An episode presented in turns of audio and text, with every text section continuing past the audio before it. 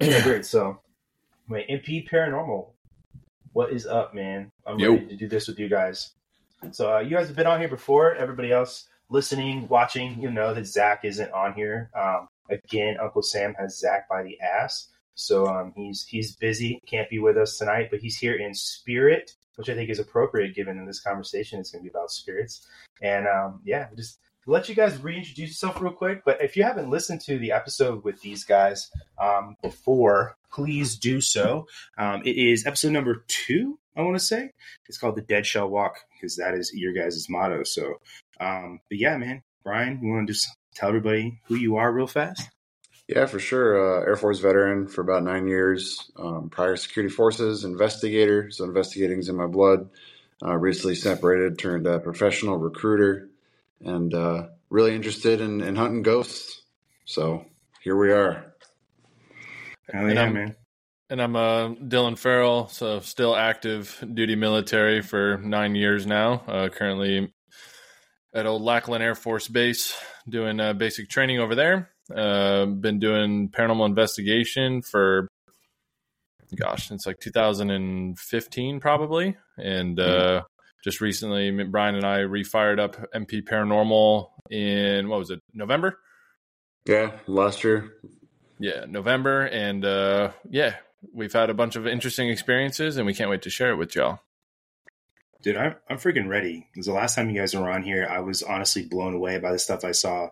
Because I, I have a healthy interest in the paranormal. I watch a lot of the paranormal shows on TV. And, you know, I, I see like a lot of the evidence that you get on those TV shows, I feel like is not very good. And a lot of it's like, oh man, what was that? It was a weird creaking noise down the hall. But like you guys have some real shit, like amazing EVPs, the scratches. Like Dillon seems like you get scratched every five minutes. So I don't know if it's like you know you got Me and sugar in um, your blood or something. Me and him were, were joking earlier before we jumped on here. We're like, why is it always Mhm. you? I don't know. i have no idea I, I, the funny thing about like scratches and people are like have so many different theories and philosophies or ideologies i should say regarding like scratches and stuff. I really just think that it's just spirits that just either want to lash out at you or want to make a make a point that they're unhappy with you. People will say that oh you've been you've been marked and this evil energy is on you. And i'm just like bro like he, he knows. Every time i get scratched i'm like i literally like lift my hands up. I'm just like so what what else? What like what do you what do you want from me? Is this a message? What uh, either scratch me again do something more or fuck you. Like pick one. Right. I feel like it's pretty straightforward. If you're getting scratched by a ghost that doesn't like you, so like, how can there be an ideology on getting scratched by ghosts?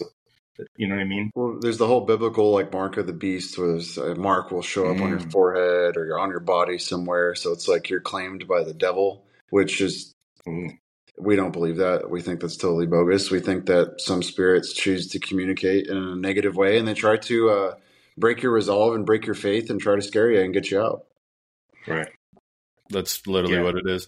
And there's so many people that have like this idea that that you know, and it's nothing against their their faith. I'm not attacking their faith or their positions or their beliefs. I'm just saying is that a lot of people have a lot of notions that if you have a high level of faith or if you surround yourselves with these like physical or uh, psychic bubbles of energy and stuff that you're safe from attacks and stuff i'm like my my idea is that if they want to lash out and get you they're they're gonna and there's nothing that you Yeah. can do to stop it because i've seen religious people get scratched i've heard of priests being attacked i've heard of you know people all sorts of people that are like that still get attacked for whatever reason So do you guys just not even bother with any sort of like attempt at protection before or after investigations, or It Is it feels pointless? depends on the investigation. Like if it was really uh, sus, I guess you could say, and we feel like we're Mhm. dealing with an extremely negative spirit, you know, um, you could just there's a vibe to it. Like, hey, we need we need to cleanse ourselves. Like that vibe will exist or it won't. Be like, hey, I think we're good to go home. Like it was fun. You know what I mean? And there's Right. other nights where it's not fun. And then we're like, okay, so we'll, yeah, we'll do a, a bit of a cleansing and say a prayer, so to speak.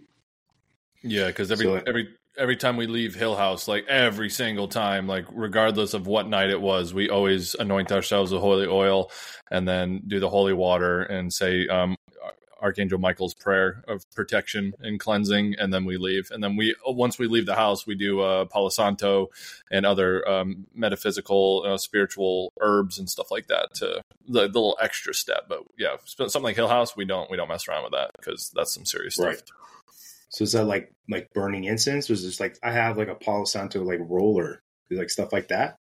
It's something about uh, the the physical chemical property. So you you apply some kind of anointing oil or water, and then the smoke Mm. dries it, so it solidifies the the Mm. cleansing on you. That's the It's like the, bonding. the it. theology or the the thought behind it, or the magical aspects, or whatever you want to call it, or the spiritual or religious. Yeah. So it seems to be the pretty uh, common place you guys go is Hill House. What it what t- tell everybody again like what Hill House is, why that's so special to you guys, and what makes it so uh, ripe for investigation. Uh, well, um, so just like all the other the podcast that we've been on, I can't talk too much about like the history or anything about Hill House because that's uh, something that I've uh, communicated with my my friend that owns the Hill House. That that's part of the paid tour that you go on, which I respect her her right to exclude that from public transmission. But uh, basically, the house was a um, old bordello in the in the 1890s into the early 1900s. It's been sites of demonic uh, ritualism, black magic um, death, gambling, prostitution, the whole the whole nine yards. And um, Mhm. what makes it ripe for paranormal activity is I think that it's one of those very specific locations that where the there are portals to the other side. I think that there are legitimate like gateways to the spirit world in that house. And I think that there are multiple locations like that across the world and Hill House Yeah. is, is definitely one of them. So like the the whole portal thing, that means like something is coming in and out of it, like at at, at will, basically. Yeah. Um, Brian, what's There your idea on, multiple on ways. portals? There's multiple ways you can think about it. I'm not here to tell you which way is the right way. We haven't figured out the way portals work, right? But the math, the extra Mm-hmm. dimensions exist definitely is there scientifically.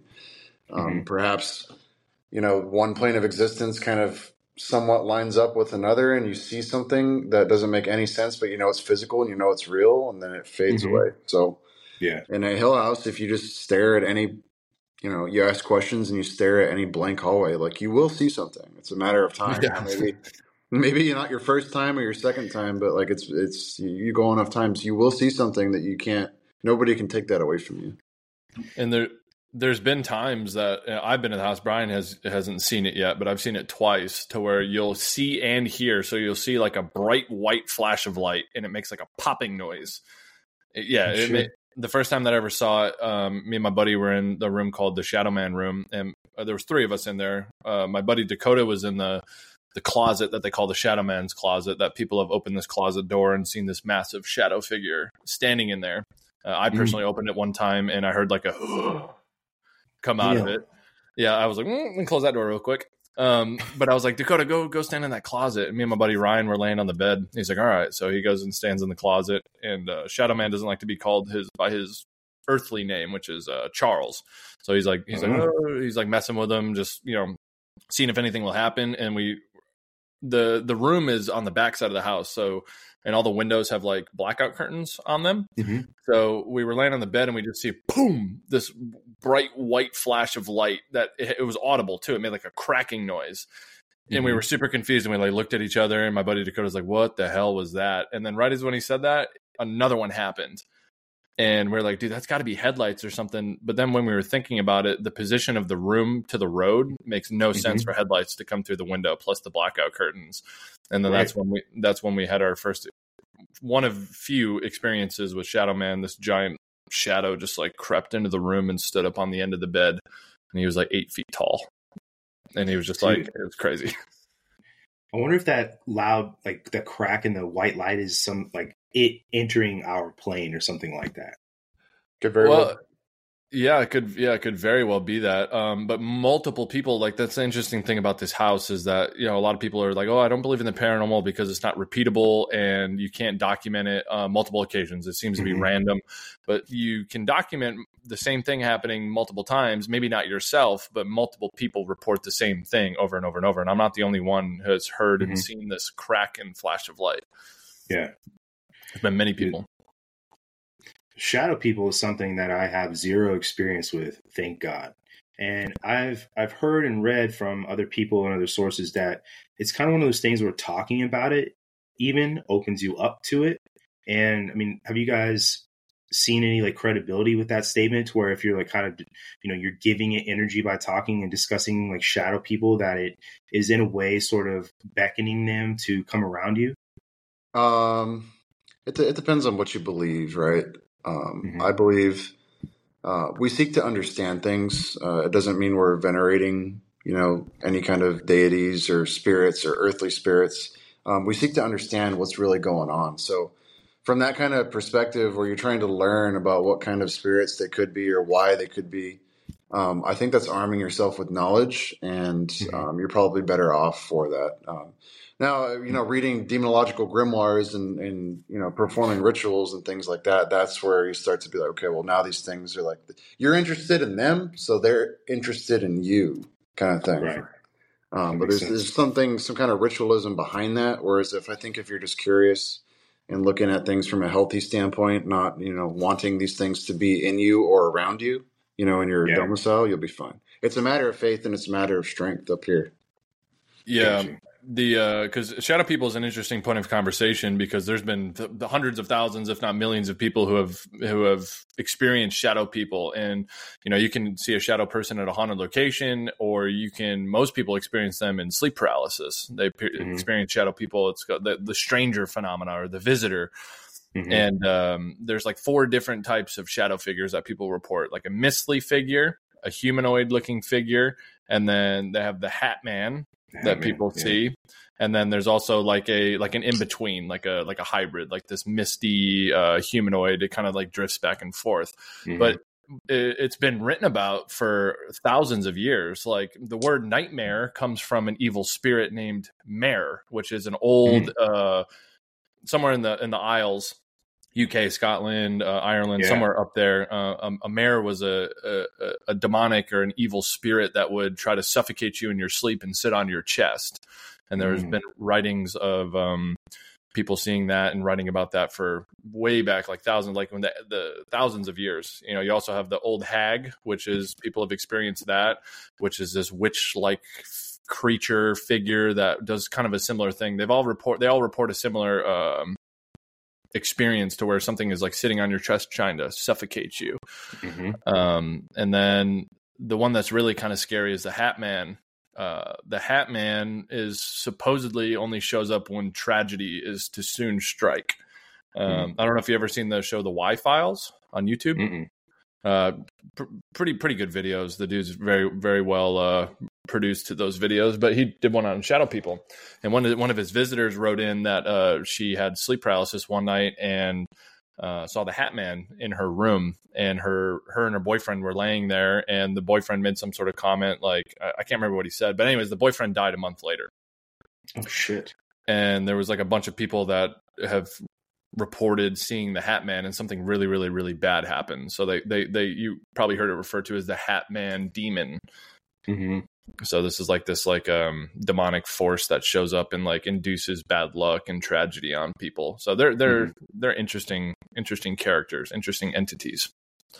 So so like the Hatman is something that I've spent a good amount of time like trying to like learn about. And um like you said, he's like this precursor to tragedy and I've heard him referred to as like a harbinger. And it's kind of like the same thing when people talk about like Mothman, right? Um that these there's certain like group of uh, I see you laughing and we'll get to that.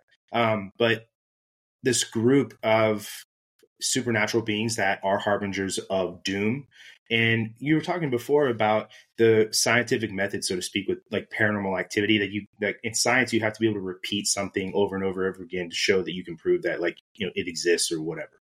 But you can't necessarily do that with like the supernatural per se, I guess. Um, but there's such a collective experience with the Hat Man, and it all seems to be very, very similar. Now it could just be like that whole like cultural like zeitgeist that everybody is reading about it and it could be half the people are full of crap and half the people are experiencing it and they're um, you know deciphering that experience through the lens that everybody else has already kind of put online and they've read about or do you think that Hatman maybe does exist as like an actual harbinger of some sort of doom, like other things people have assigned that role to, like Mothman. Hmm. Well, I know that um, most of the times when people experience uh, experience him, well, I should say almost all the time people experience him, they're in that state of, of sleep paralysis. And there's a thing that happens when you are in sleep paralysis, which is called hypnagnia or hip, which is basically like where your muscles are completely locked up. Um, mm-hmm nobody really knows why the body does that, but there's like this weird state of altered consciousness called hypnagogia. I don't even know if I'm saying it right. It's a hard word to say. Sure, um, sure. But during that period, you're it's scientifically proven that you can have intense hallucinations, auditory hallucinations, and stuff like that. But the the question that I'm I to, to or the answer for the question that you posed is that there's such a relevant like so many people have reported the same thing and i'm wondering if like these demonic forces and these evil spirits are, are these real things and they're they've been reported for maybe not the hat man but these shadow beings and these creatures have been reported for thousands of years. If there's a specific entity that legitimately does prey on people that um, are in this state of in like in, of paralysis yeah. vulnerability now in regards to being a harbinger of doom um, it has been said that demonic forces and unclean spirits or you know non-human entities have the power to influence our daily lives. Um, that they can they can bring bad luck and they so uh, it, it's really hard to say but i mean i feel like there's a level of plausibility to say that you know if these things are real which i know they are real brian and i definitely know that they're real because we've met them and experienced and interacted with them um, that they could definitely um, bring bad luck and misfortune on you. It's just like with the Dybbuk box in Zak Bagans' museum. I know everybody doesn't like Daddy Bagans, but the um, like when Post Malone and him were messing around with the Dybbuk box. Uh, everybody knows about the Dybbuk box. They opened it up, and that week, you know, is the the week that he left um, the museum. Like two days later, he got T-boned in his Rolls Royce, almost killed him. And then the next day, when he was leaving Las Vegas, his plane tire blew out and, on the runway, and he almost died in a plane accident. You know what I mean? So there's definitely uh, definitely some some things out there that have these abilities to influence your life. Uh, Brian, you want to tell them about the, uh, for example, the the the gasket covers that we have, the valve covers. Yeah, so we recently acquired these gasket covers from a good friend. His name's Ronnie Daly in Columbus, Texas, and uh, didn't want to. He's a scrapyard owner, right? Uh, he's the owner of many, several businesses, but the scrapyard is one of his, and he you know, we told him, hey, we're we're collecting allegedly haunted or cursed, or, you know, or just unique or weird or curious items, and uh, he said, I got something for you. And we're like, okay, what is it? And uh, it's these uh, Ford Thunderbird uh, gasket covers uh, back with the 1950s. They're solid chrome, metal, huge, two of them. I'm like, well, what's the story with these? It's like the last four owners that have attached these to their Thunderbird have all died tragically, you know, within a very short time of installing them. Two of them uh, suffering, you know, they died in, in a car accident in the Thunderbird, and then another from a heart attack, and I believe the other from terminal cancer. Yeah, he was. He, he had cancer with a non-terminal prognosis, and once he mounted, uh, they're valve covers, not uh, gasket covers. Yeah, valve covers.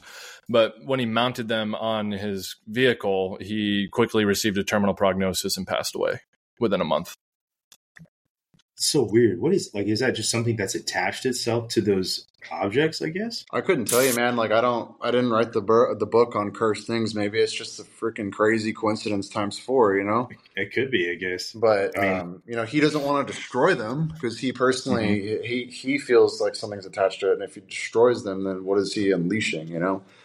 Yeah. So the kicker, I didn't want to take him. I, I was feeling a certain way, but uh, Dillon convinced me, and we transported it, and we're still here. So but I didn't install them on a Thunderbird either. Gotta have a Thunderbird first, right?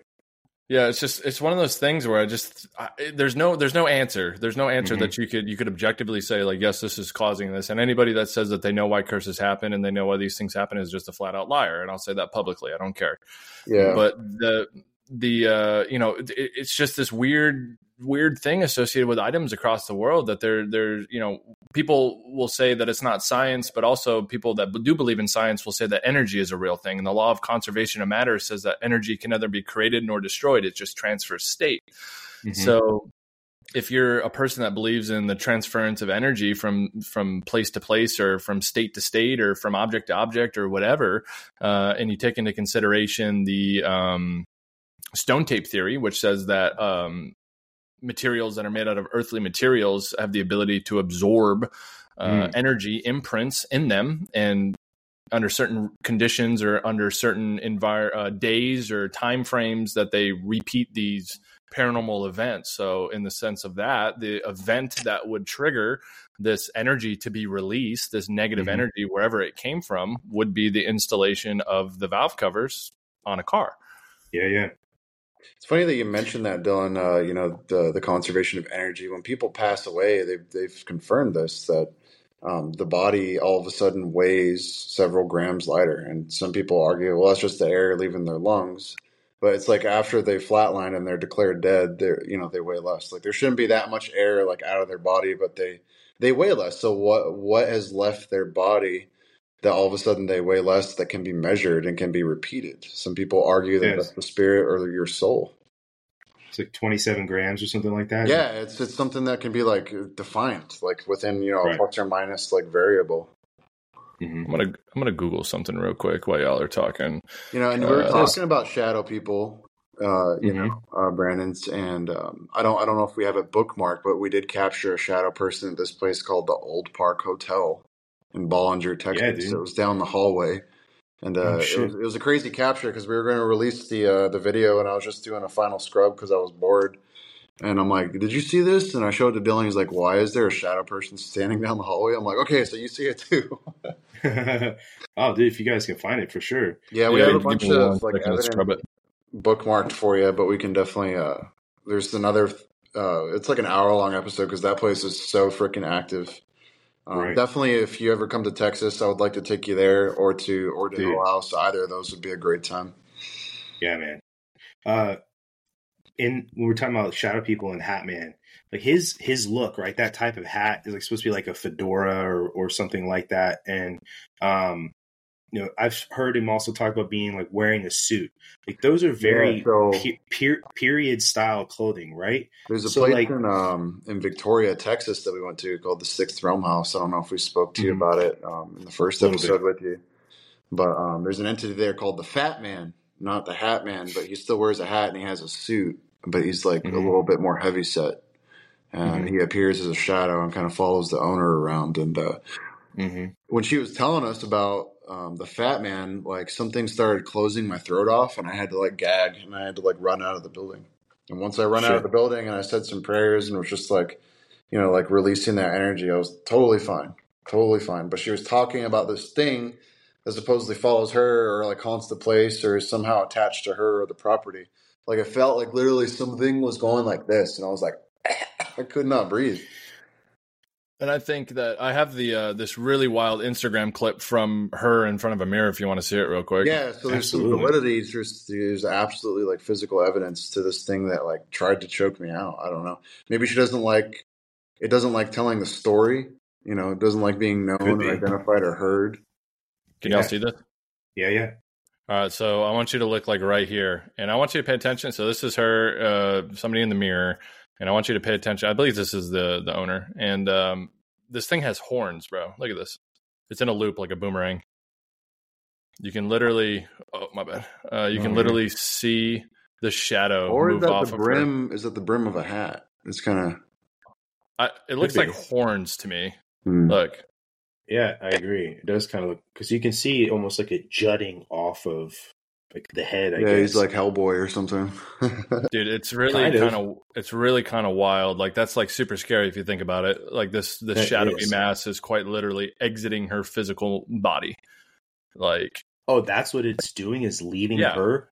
It's it's either moving away, like it was in the mirror standing in front of her, oh, or it's exiting. Okay, so if yeah, it's like a live just... photo. She took like a live photo of herself in the mirror, and you know how right. live photos work. They kind of take multiple frames oh, yeah. those things like so if, if you're just listening to this, you should definitely go check this out on either YouTube or Spotify where you can watch this too. But you can see it like from in front of her face moving off of her almost.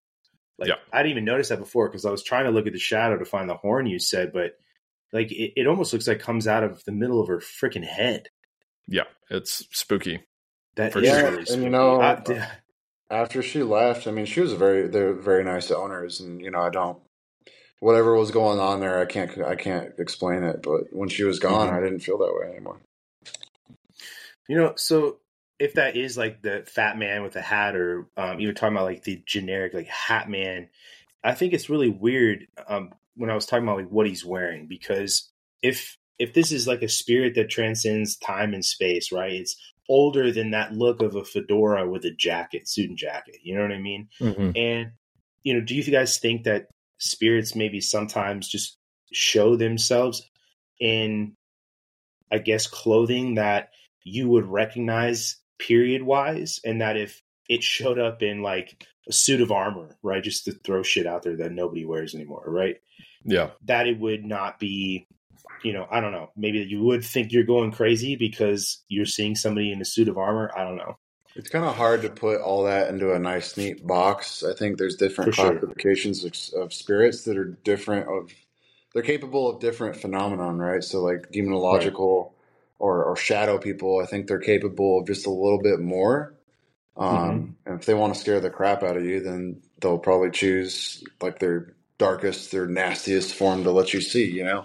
Um, whereas like human spirits, like you'll kind of see them as they were, or how they passed away, or in their they're kind of stuck in their time. So, Yeah. um, but you, can- you know, I can't bring in a demon on a leash and be like, look, this is what he wears. Like he wears a red tie every Oh, yeah. time, you know. So it's Yep. it's hard to like put it in a box, but um, Mhm. any, I think anything's possible when we're talking about the paranormal. Yeah. yeah. I I actually have a wild uh, picture that I was able to um, get from a lady that I was on a tour with in at Hill House. Like I was running a tour, and she captured this photo from upstairs. Um, yeah, you want to talk about? I, I think this is the Shadow Man, but you, you've never seen anything like this. I can promise you. Okay. I'm excited. So this character right Oh, here shit. Yeah. is not real. That's not a person. Sure as That's- hell looks like it. Yeah, and I want you to know that that door frame's eight feet tall somewhere. So this 'Cause I don't. this person is like seven four or something like that, or this Huge. being is standing at like seven four. And the interesting thing about this photographer, Dillon, if I recall correctly, uh, what, what's the Mhm. interesting thing about her? Oh, she's a spiritual photographer, so she takes like uh she's like an intuitive photographer, so she takes pictures of just based off of her gut and captures like these strange uh strange photos uh of sorts. But um So yeah, this one Mhm. this one was freaking wild, man. Like look at the size of its head. It's Dude, like yeah. Michael Myers, dude. He's like it, he's thick. the first thing that came to my mind was Happy Gilmore's boss from Happy Gilmore's, the big dude. Uh, anyway, but what what is the red there at the bottom? Uh, I think that might be the railing, floor. like to the to the staircase, like because the the Oh, floor Okay, okay. Wood. the floor is like right here, and then it goes out this way, and then right over here is like the entrance to the downstairs staircase, and there's some Yeah. railing right there. Um, Okay. But the particular quality of shadow people that's very unnerving is look how like Vanta black he is. Yes, Right. absolutely. Like you could almost make out if he, like if he has hair, or if like maybe it almost looks like he's wearing it. Could be wearing a ball cap, kind of like you and I, Dillon. Just kind of like the way his head's turned. So there's a character in Hill House. Um, his name is is Russell. Mhm. and uh, they call him the they call him the stomper and they for a while uh, what's interesting about that house is that house is always evolving. Like there's new spirits coming into the house that make themselves known. And we haven't heard from russell in a while but when he was very prominent you would hear like you would be uh, it would always happen around like 4 o'clock 4.30 in the morning in the attic. And you would hear coming up the stairs i'm talking like someone is stomping their feet like a 300 pound person up the stairs. Yeah, and you would hear this deep, let you know deep, they're there. this deep, deep, deep voice, like, like w- way deeper than I can ever make my voice. This guttural, like, um, I've experienced. Voice. I think I've experienced him the first time I was there when you were asleep. Hmm. yeah, Scary. Like, you know, the that, guy- that, the- that was the most unnerving like time ever. So you guys have spent the night here. What are you talking? oh yeah, Yeah. every every Yeah. time, dude. Like sleep all sleepy. the time. Yeah, But Dillon was he asleep, like? and uh, yeah, it was like four or five in the morning, and I heard just, just like super. I'm like, oh, cool, like Dillon's awake, you know. But I'm like, uh, I'm like, was that Dillon? I was like looking at him because it sounded, it just sounded weird. It was like really gruff, and Yeah. I looked. I'm like, no, he's dead asleep, dude. And then I heard the boots, the the boot steps, like boom. It was like a clop, clop, clop, clop, but like heavy, and it was coming closer and closer to me, and I was just staring at it like in disbelief. You know, you're just like, what the hell is going on right now? And all of a sudden, I hear like somebody staring in the. yeah, he says my name. He says Brian. And then something grab. I feel like ghost fingers literally make physical contact with my inner thigh. And I jump and I, I run outside and I smoke. I chain smoke uh, two packs of cigarettes until until Dillon. That was it, dude. I'm like, I can't stay in this house for another second. That's the only time I've ever been that way because it was so I just unnerving. woke up and just- alone. Like, there's like a chain of Right. paranormal events where you can like you can tolerate things, but like that was crazy. But Yeah. like if they keep escalating and escalating, and now it's like physical touch, and like you can literally feel the fingers and the hand, and like it's grabbing you, and it's like wanting. Yeah, that's when it gets it's personal, dude. It's too much. Yeah. Like it's Dude, not just for wild. fun anymore. Is that the worst thing you've ever experienced as far as a spirit interacting with you, like That and Toby- physically? Toby, uh, when we possibly accidentally like evoked him into the space, um, when Yeah. he went ballistic for four hours straight, and uh, we were fearing is for our safety pretty bad. Yeah. yeah. That was probably. That is I, can't, I, ballistic. don't, I don't think anything can top that because of the prolonged activity and how intense it was and how it was following us and how it was like it was always like very uncomfortably close to us, but not right like up on us and just Yeah. hearing audible So- death threats. I don't So know how I, I know, I know who Toby is just because like you guys have told me about him before. But for those who don't know and listening right now, maybe didn't listen before, like who is Toby? Dillon. Dillon. He, uh, yeah, so he's the um so I I know he's real, right? Uh, he he to me and Brian is the objective demonic force of Hill House. Um, but to the to the grand public, he is the alleged uh, demonic force that that inhabits Hill House. And Toby is the name. The story that I was told is that Toby is the name that he chose um, because when the girls who lived in the house were playing and playing around with some things that they shouldn't have been playing around with, and they summoned something through, uh, Paranormal Activity was the hit movie at the time, and the pop culture name for the uh, the demon in Paranormal Activity was Toby. And I don't know if they said it out loud, and he picked up on it, and he's like, "Yeah, let's go with that. I like Toby." But there's another theory that we have that I believe is much Tobit.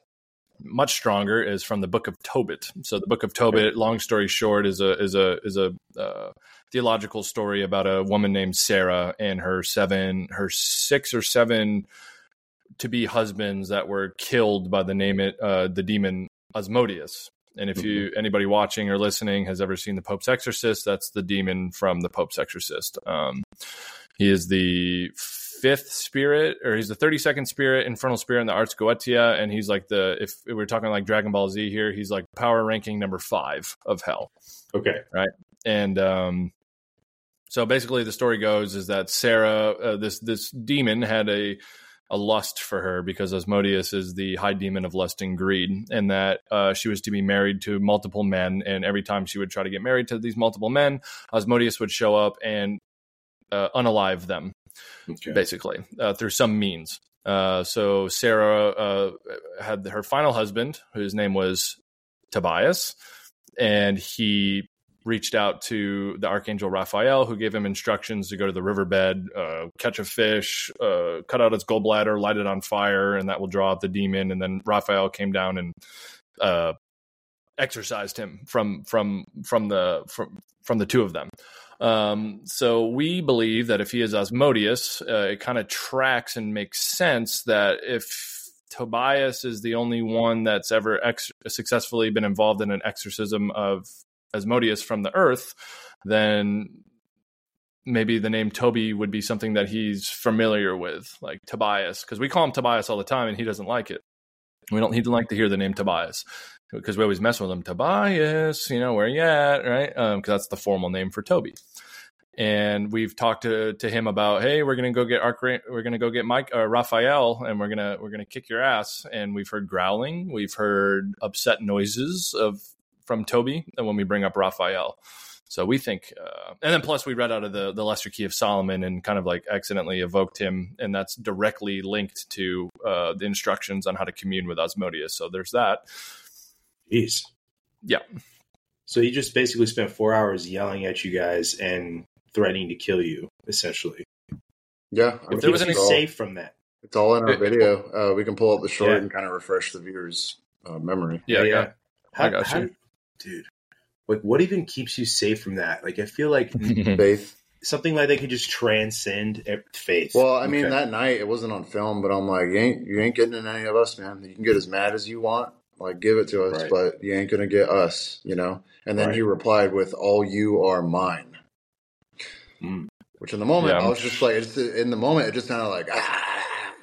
But like if it were with the compressed audio, it was literally like, "All you are mine." So he's like, still trying to like you know talk shit or get at us. So I mean, if you Yeah, go to. Hell House and you experience him, it's not a game, dude. Like it's there have been. Uh, we just spoke with uh, Ryan. You know, Dillon's really good friends with Ryan. He's the main uh, tour guide and investigator at Hill House, and he's witnessed Mhm. a legitimate uh, possession on New Year's Day. Um, of, uh, of several individuals. Like there was this whole filming crew came in. One woman got possessed. She was speaking in tongues and like walked outside in the snow, like on New Year's Day. Um, Kathy or Sunny helped, you know, destroy that, and then one by one, like this big film crew like dwindled down. like all these people were just feeling sick and had to leave. Yeah, so I mean, he's not.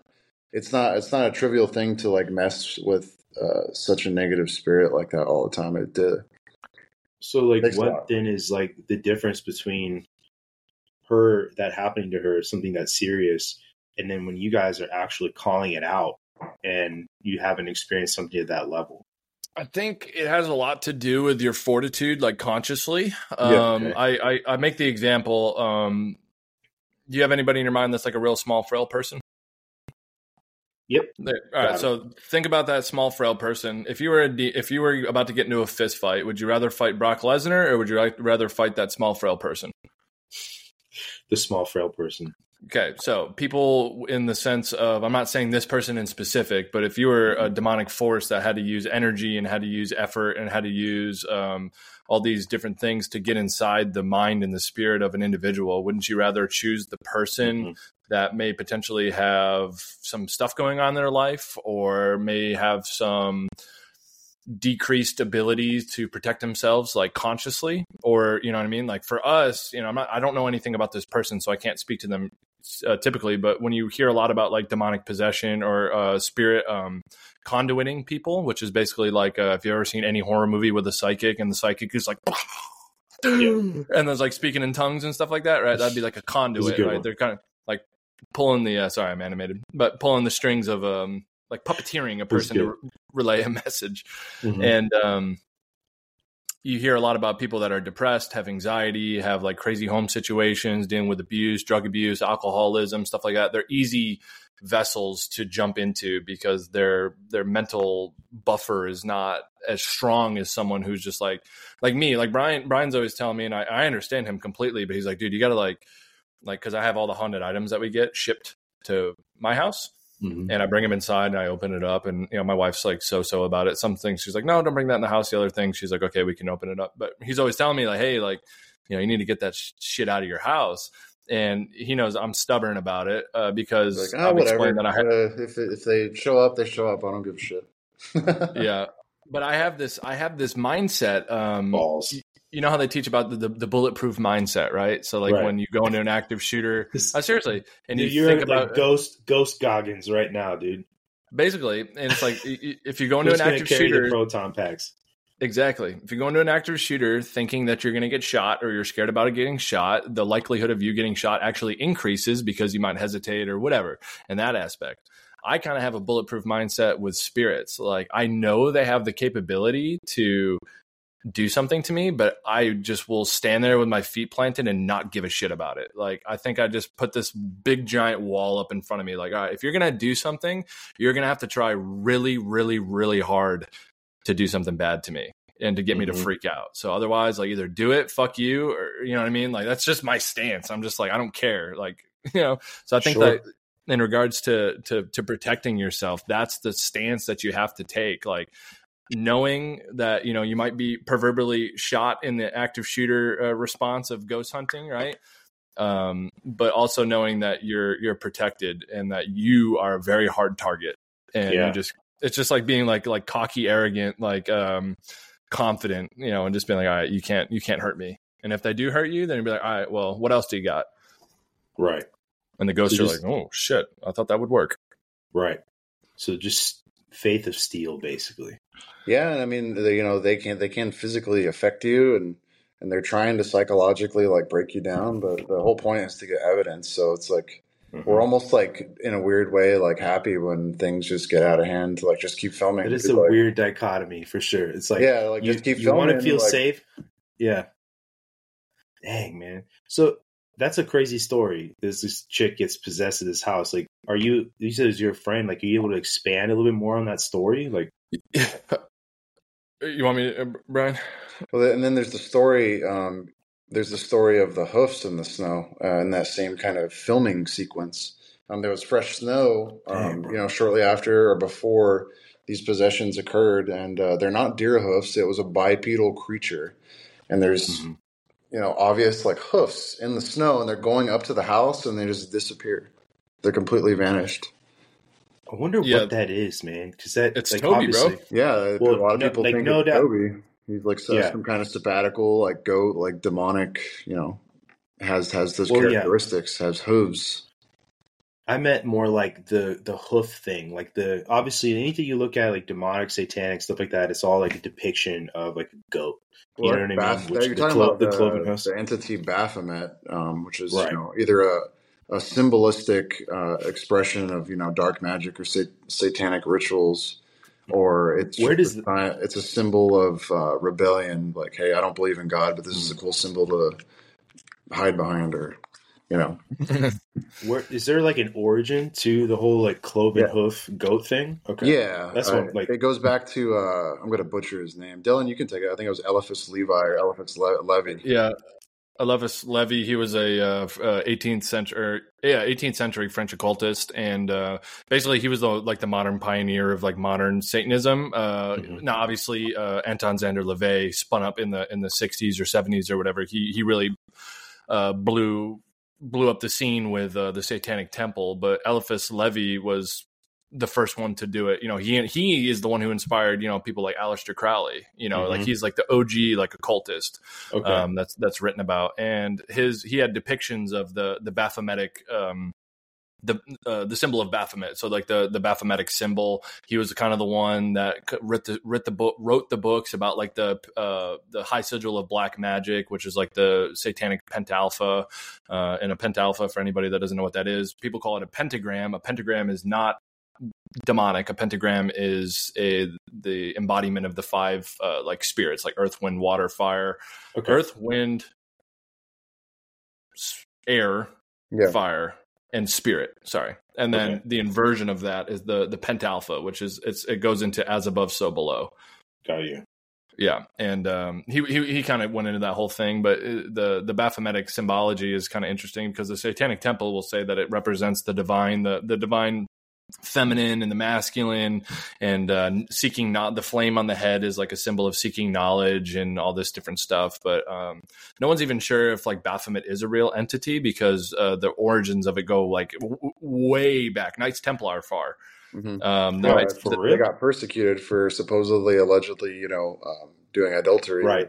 with Baphomet, and you know, but really they were just That's after right. the uh, the uh, artifacts and you know their treasure, and just trying to destroy them as a as an entity or as a hmm as an order, Yeah, so to speak. they were they were because obviously the, the, the Knights Templar were were based in Christianity, right? Uh, we're supposed Yeah. uh, they were uh, an offshoot of the uh, the Byzantine Empire and all that stuff, and yada yada yada. And they have connections with the free, the Masonic Brotherhood and the the Stonemasons Guild, and uh, they Mhm. were accused of her- of uh, heresy by the Catholic Church, and Yep. when they were put up into yeah, homosexuality, adultery, um, false idols, heresy. Yeah. So- just throw so throw, made let's it- throw everything we can at them, you know. yeah. Right. What? Yeah, so they, they they brought up this entity that they were praying to this false idol. That was the main accusation was the heresy, the false idol worshiping, uh, and they they made up this story about, uh, or supposedly made up the story about this creature named Baphomet, who's like the the Semitic Oh, yeah. goat, the unholy, the un, the the embodiment of the unholy is is Baphomet, and that's why you see it used Yeah, as that's the where- uh, satan- That's where the term Black Sabbath actually came from. It was you, they would give uh, people who would worship the devil would receive the dark Eucharist, and it would be somebody dressed Mhm. as a goat giving some foul liquor for people to drink and then beat their chests and you know worship the devil or the moon or whatever the heck's going on. So it was this Right. whole thing actually- that was just spun up, and whether it's true or it's not, or it's just a weapon used to you know politically or religiously destroy your enemies uh, for power. It's it's Mhm. up for debate. There's actually a book written in the 16th century, so it's from like 15. Uh, well, actually, no, 17th century. It was written in like 1600 Salem, I think it was called the the witches the witches mass, uh, and it talks about like the uh, it was like a real like handwritten accord of the um of the devil's communion, which is literally just an inversion of the of a holy communion, like uh, Mhm. eating eating these black spiked wafers that hurt the tongue. And uh, it goes into depth about how like the they you know the devil shows up in black garb. Everybody's wearing black garb. Yeah, you and kiss his they butt. lift it. Yeah you lift the tail of the devil and kiss You him and lick him in Look un- uns- unsavory places. Yeah no, Yeah, no this is like a real yeah it's a real thing yeah, I actually read it out crap. loud over a podcast, and I got like some weird vibes, so I stopped immediately. I was like, If you watch our- good." if you watch our podcast on the uh, Anton Szandor LaVey and the Satanic Temple we have the whole thing in there Okay, I have not seen that. I'm gonna have to Yeah. watch it. That's so. You That's said one of you, my favorite like you felt okay. You said you felt weird, Brian. Like or like yeah, I felt like you know in the Holy Spirit, or you know, you get like, just good vibes, and it's tingly, and it's just kind of coming over Oh. you. It was coming so like it's from going below. the other way. Yeah, it was coming from below. First of all, like in my inner thigh, like coming up, and I'm like, nope. I'm like, where's my holy water? This is done. It was heading. It was heading for your ass. Maybe, Yeah. dude, or Well- you know, maybe it's just subjective association with, oh, I'm reading something really creepy, you know, and I start to feel a Yeah. certain way. But I think there legitimately is something to be said about. I don't know if we talked about this in the last podcast that we did, but uh, I'll repeat it. Just about Yeah, go spoken word, uh, Mhm. and if anybody's religious, you know, and it talked about, um, you know, because uh, I'm I'm non-denominational. I believe in mm-hmm. God, angels, and demons. I just don't assign myself to a speci- specific religion. Um, but you know, in the in the Bible, I'm not a Bible reader, so I wouldn't know. But I'm pretty sure it says that uh, He spoketh the word, and upon it, you know, on His word, the universes were created. Right? God Mhm. spoke the universe into existence. Mm-hmm. And if you read a lot of texts and ancient texts and scriptures, it talks about the actual like saying of things that are like perpetuating energy into the environment. Mm-hmm. That intention and and saying specific things is manifests real life energy into your space. And there's been a lot of accounts of people reading books that are occult or dodgy in the evil energy realm and they start to have these very very very strange experiences where they get headaches or they get nauseous or they'll start seeing things brian had a personal experience with that if he wants to touch on it briefly Well, we um, spoke with about it Aleister in your- crowley's work we spoke about it Oh, in your first right. episode, I think. But We yeah. did. We did. Basically, we'll let people um, go back and listen to it. Yeah, I believe dem- demonological grimoires. Um, if you do read them, just know that uh, if you, you know, you're potentially opening yourself. You're talking about like, do you do you think studying these things opens you up? Uh, It depends. If you're reading a demonological grimoire written by like you know a master, you know, magic practitioner, whatever it may be, then maybe you know it's uh, Yeah. something about the words and just reading it and going through it and maybe maybe experiencing what they were experiencing it could be like a, an, a true account of like a, them encountering a demon that might be that demon being like all right like this guy's next you know? So um, That- just keep that in mind. that whole concept that is yeah, obviously like i think that safety is paramount for sure right? And what you believe is um i feel like going to influence your thoughts for sure but i find it interesting because there's another book i don't remember i feel part of me feels like we've talked about this before um but i'm just gonna say it again anyway the book communion about it's about aliens have you guys ever seen that book no Okay.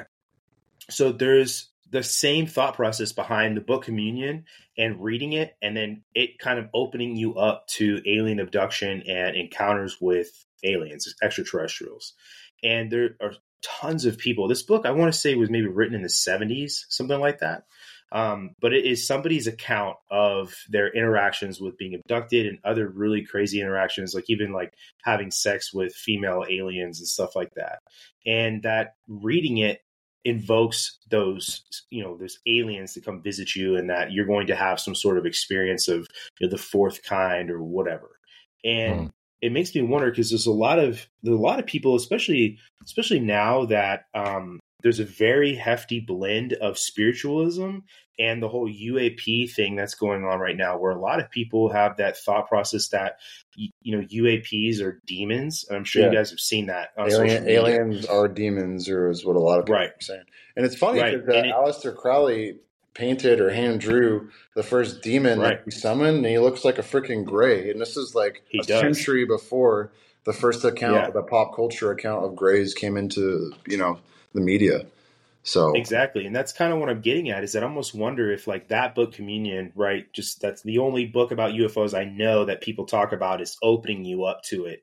If if maybe there is some sort of truth to that whole thought process about aliens or demons, just because like reading that book, if it's the same effect on reading, like let's just say, like you said, like a demonic grimoire, and you could be opening yourself up to things. You know, if these are extraterrestrial beings from another planet, I feel like reading about them wouldn't bring them to you the way that you're reading about demonic presences then bring it to you because that's a spiritual thing.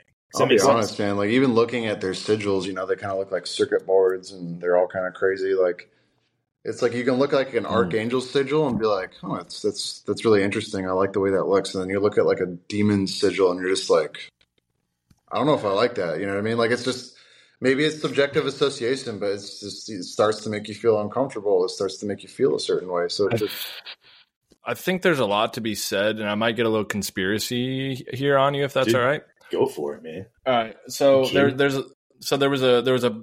Uh, what I, my my first point before I get A to A to J to Z to B here on you is that um, I think there's a lot of information about like spiritualism and uh, ancient knowledge that these things come from that have been taken away from us. And the only reason I say that is because I watched this interesting uh, podcast with Julian Dorey with a gentleman named Matt, Matt LaCroix. And he's like a leading, um, you know, people don't like to listen to these types of like a- ancient history, lost history individuals. But long story short, this gentleman was making a point where he was connecting the dots from the Great Deluge, which he said was um, was done by the Anunnaki from Nibiru and all this mm-hmm. stuff, right? Mm-hmm. But he starts to, he starts to like connect the dots with like um um Noah being like this ancient king of Sumeria. His name was Sutra, yada yada yada. But he gets to this point where he talks about um ancient Rome and when Rome fell. Okay. And when when Rome fell, Constantine separated. It was the emperor uh, that stood up the Byzantine Empire, right? Uh, so the Byzantine Empire was stood up in like 1483, and if you look at the time frame from the uh, standing up of the Byzantine Empire to the Holy Wars to the Brian, I think we lost your your image here. Um, to the Holy Wars to the Spanish Inquisition. Okay, it's like uh, 1438, and then the, the Holy Wars came after, and then the Inquisition came after that. But the thing that I found was interesting is that Rome used to be a polytheistic it, it, was a polytheistic empire, right? They had you know all the gods, and when the when the Byzantine Empire was set up, um, automatically they were they shifted to one religion, which was Christianity. And the thought that was pop popped up is, you know, how do you control the world? Oh, well, if you erase the past, you then hold the key to write the past and the future. And if you look at how the the Crusades, which came out of the Byzantine Empire, the targeting areas of which they they ransacked, razed to the ground, stole things were places like Alexandria in the Middle East, where all this ancient knowledge existed. And I'm wondering to myself how much information has been seized in the name of Christianity. And I'm not talking bad about Christianity. I'm just talking about history. We know these things happened. We we can't ignore them, right? Like these things happen how much information has been stolen and destroyed and burned to the ground. Like the great library of alexandria how much sacred knowledge about spiritualism and these realms that these ancient societies and cultures talked about was lost to the ether because like the byzantine empire just like ripped it away. So like you know there, there's a lot of things that i you know because they believed in this you know they talk about speaking things and and, re, and they they write about in their texts all the time about the underworld and these guardians and these spirits and that they these interactions that they had and people are like, "Oh, they were just ancient peoples." Nobody, nobody. Yeah, they were they were ignorant, they were uneducated, and they blew things out of proportion. But did Which they, I don't think did is- they though.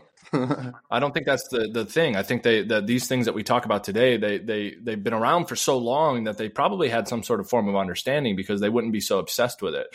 Now you could talk about how you know they didn't understand this, that, and the third, and that might be true for a certain percentile of the things that they dealt with. But I think that you know when it comes to like the spiritualistic beliefs of these individuals, like they were like I think that these things were written down somewhere, and these things were you know taken away and you know in the name of uh, a monotheized world uh, which ended up you know starting with uh, you know the big booming of, of christianity and i know that's kind of like a tangent but like i said like i think that there's more to this in, in regards to the spiritual world than, than we think we know i think that they Yeah. knew a lot more I don't think it's too big of a tangent, to be honest with you, because um, I want to address a couple of things you said, right? So, like Constantine, um, his splitting of the empire, you know, Western Rome was falling apart, Eastern Rome was kind of on the rise, right? And he has he sees this astrological anomaly in the sky and makes the decision to convert to Christianity, and then you know, kind of has goes through this process of making Christianity the official, you know, religion of, of Rome. And that's not the first time a leader has said, hey, an entire civilization of people, we're going to go from a polytheistic culture to now a monotheistic culture. And I was just talking about this with our last guest, Luke Caverns, um, about there's there's a pharaoh. Everybody It knows who happened in ancient Tutankhamun Egypt, yeah. Tutankhamun. Right, exactly. Yep. So his father was named Akhenaten, right? So King Tut, when he was born, his name was not Tutankhamun. He changed his name to uh, Tutankhamun, and it was originally Tutankhaten because of the god Aten, right?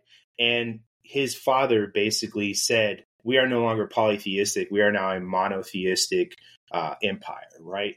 And it caused all these issues. And there's this whole thought process behind. If you look at, there's this really famous statue of Akhenaten, and he looks like an alien. It's really weird. He does not look like a regular human being. Just some of his features. And there's a lot of thought process um, now, like medical. Looking back on it, they think he had. I don't, I don't remember the specific disease they say he may have had, but it's one of the traits of the disease is a man having like feminine qualities, like wide hips, um, could even develop breast tissue, stuff like that. And that, um, you know, he could be he could be crazy for all we know, right? But this thought process behind um, converting to monotheism, a monotheistic, you know, religion. There might be something to- syndrome.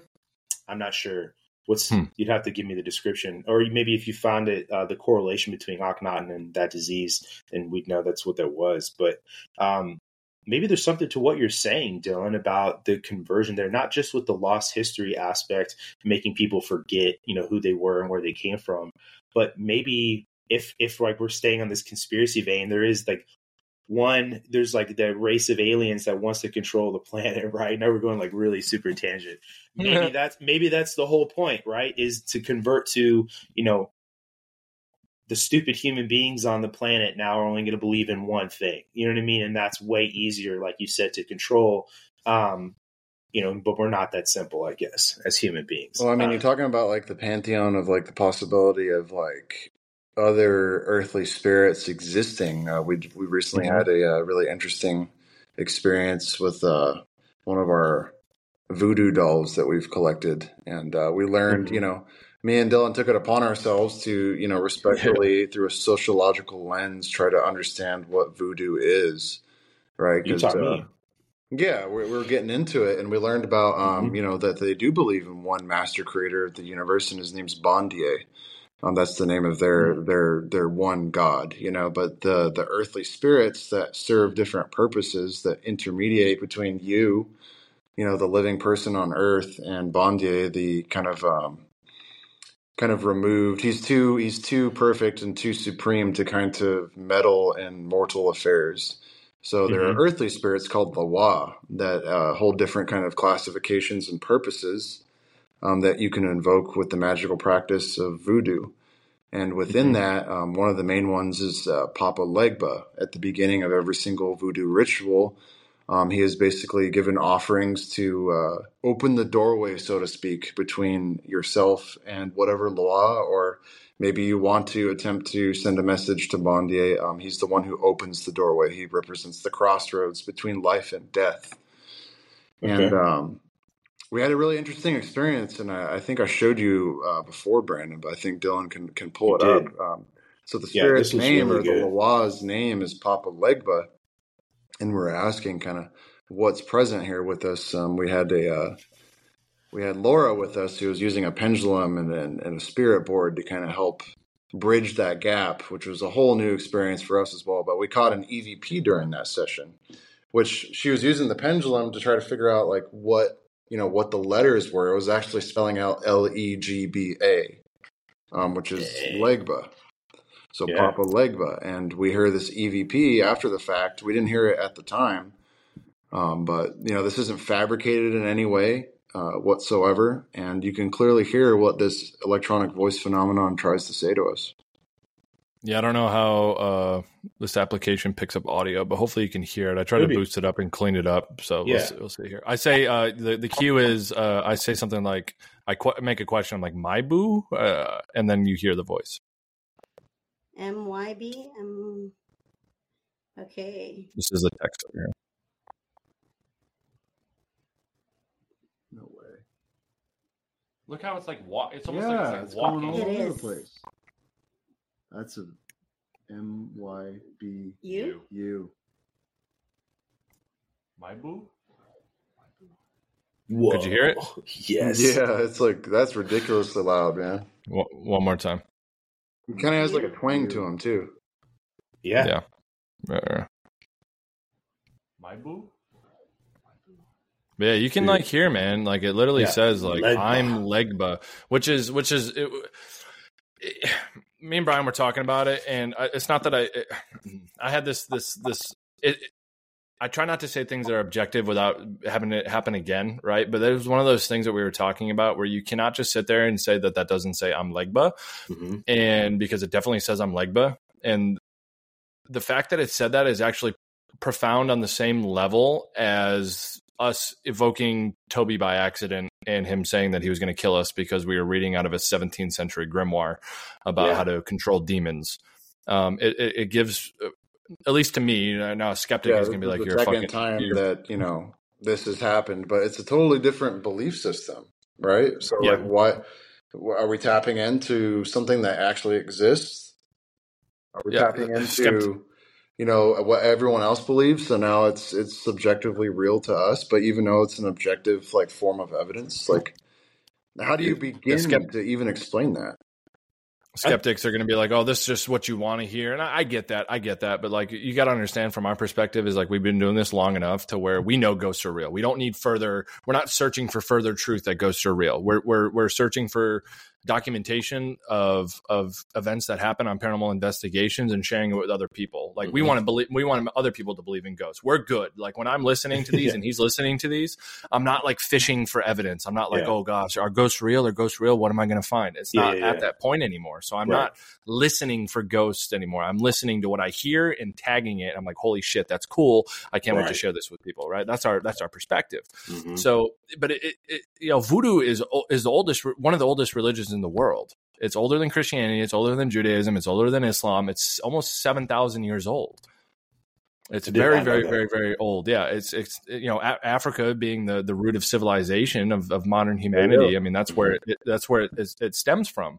So with with um I I don't know if you want me to kind of clarify what like voodoo voodoo hoodoo. The- yes. All right. So yes, please. so so voodoo is is is an African uh, uh, spiritual ideology, right? It's Mhm. a it's a religion. Okay, it's it's um, people. You know, Brian was talking about it in the video. He's like, people Hollywood has blown voodoo out of proportion because voodoo in itself is not a bad.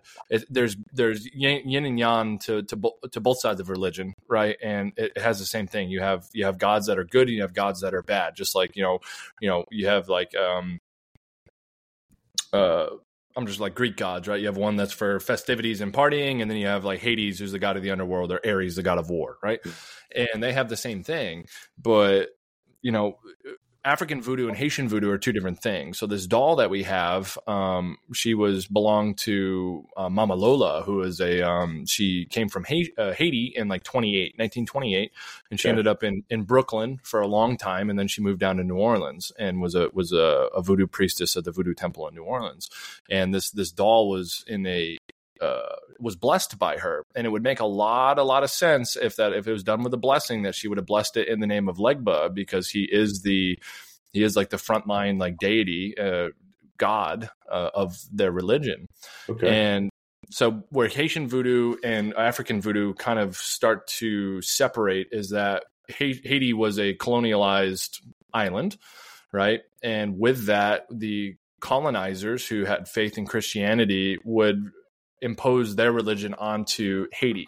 So a Mhm. lot of the symbolism that you see coming out of voodoo is Haitian voodoo, uh, like the veve, which is um, like Legba's sigil, for example, looks like a cross. It has it, it the base form is a cross and it has a bunch of different symbolism inside of it and stuff like that. Um, but that even spurs further to the when slaves enslaved people came to the colonies in America and were forced to be baptized by their their slave owners or their their owners. I hate to say that, but that's what it was. Mhm. And with that, when they were trying to practice their faith on plantations, they were scared of being persecuted or punished for practicing devil magic. So that they would mask their rituals and their practices with Christian aspects. So there's an infusion of Christianity, Catholicism with African voodoo. And that's where you get this Haitian um, meld of, of voodoo coming from the Americas. Mhm. And then you go a little further into Louisiana voodoo and hoodoo, which hoodoo is the, as Brian likes to say, the stabbing pins and dolls and cursing and hexing people. That's Mhm. hoodoo. Okay. Hoodoo is uh, not necessarily bad, but it's spell work, it's spellcraft, it's it's it's hexes and spells and potions and all these different things. But people believe that voodoo is a bad thing because animal sacrifice is very important to them. Bones and animal sacrifices not in the name of the devil, but in the name of offering uh, things to the these these loas, these loas, uh, for uh, and that's what we did um, with the doll in, in at Bed Wolf Ghost Tours. We offered her uh, earth, we lit a candle fire, we gave her a beer for water, and I gave her my breath on the backside of the doll. And Brian can attest to this. As soon as I let my breath out of my mouth, it was like an explosion of energy happened inside of that room. It was freaking insane. What does that mean? Like you could feel just like I yeah, know. all of a sudden there's a presence that's otherworldly or supernatural, like coming about you, and you can feel it all around your body. Um, it's Chills. something that, like, yeah, we're used to, and we're like, that's awesome. Like, that's to me, to us, that's evidence subjectively on camera. But if you're with us, which Brandon, I'm sure you will be, uh, you know, at some point in time, you're, you're doing this That's with us. goal. We're gonna, we're gonna take you. You'll feel it too. It's and when you see them freak out on the ghost shows or whatever, and you're just like, whatever. No, that's that's that is that is evidence. That's probably the because nobody can take that from you. You can't communicate it through a camera, but Mhm. you know when you're in the presence of a spirit. Everyone knows what that feels like. Everyone has Yeah. had an experience and knows what that feels like. So for people who don't Mhm. believe in ghosts, why are you afraid of them? you know, um, Right, that- right. That's that's like the ultimate. Like nobody wants to believe in ghosts, but everyone's afraid of them, and everyone has a story. So what what what's the skepticism about? Like why shouldn't we seek to understand what is really going on with the world around us? And that's why we're agree. doing this. You know, it's not to. It's this great spiritual journey, honestly, and uh, it's it's learning about other cultures and other religions, and not and not looking at it through that this is demonic, this is evil, this is that, this is this. It's we're seeking to understand, you know, that people believe this, and is there any truth to it? Yeah. and and people too like they'll they'll be first to jump to the gun that say that dark matter is real even though that it's only a, a theory right and they're like Mhm. well th- there has to be real because a guy in a white coat said it's real I, have said this time and time again i personally believe that if you gave the amount of funding that is given to like the large hadron collider and you put the Mhm. brightest minds in the world together to figure out if the ghosts are real they'd find something Yeah. I, I'm I am sure of it. It's just that it's not a concern to to humanity. Like there is no there you don't benefit anything other than the peace of mind, I guess, that when you die, that's not the end. But other than that, there's no benefit to society, no benefit to humanity. You know. But also on the same side of the coin, I think that if you were to say that um, if spirits are real, right, um, I think it would destroy a lot of people's faith. Well, I mean, Like, if you look at the Bible, every other freaking word is uh, ghost, spirit, or demon. So it's like, why is it so far fetched to believe that these things are not just something to scare you and set you straight? And and I do believe demons serve their purpose. Otherwise, why would they exist? Right? They are scary. They do make you want to believe in good, right? Because this thing is obviously evil, and it makes you feel awful, and you want to feel good. You don't want to be scared. So they serve a purpose. You know, whether it's sinister or not. Um, it's just you know they exist. So uh, why do they exist? Why, why are we experiencing this? Um, Right. so there's there's good and evil to both sides, and maybe there is no good. Maybe there is no evil. It's just what we're trying to figure it out, and it, you know it's just asking the questions and experiencing them, not reading them in a book, not uh, theorizing about them. It's experiencing them, capturing them.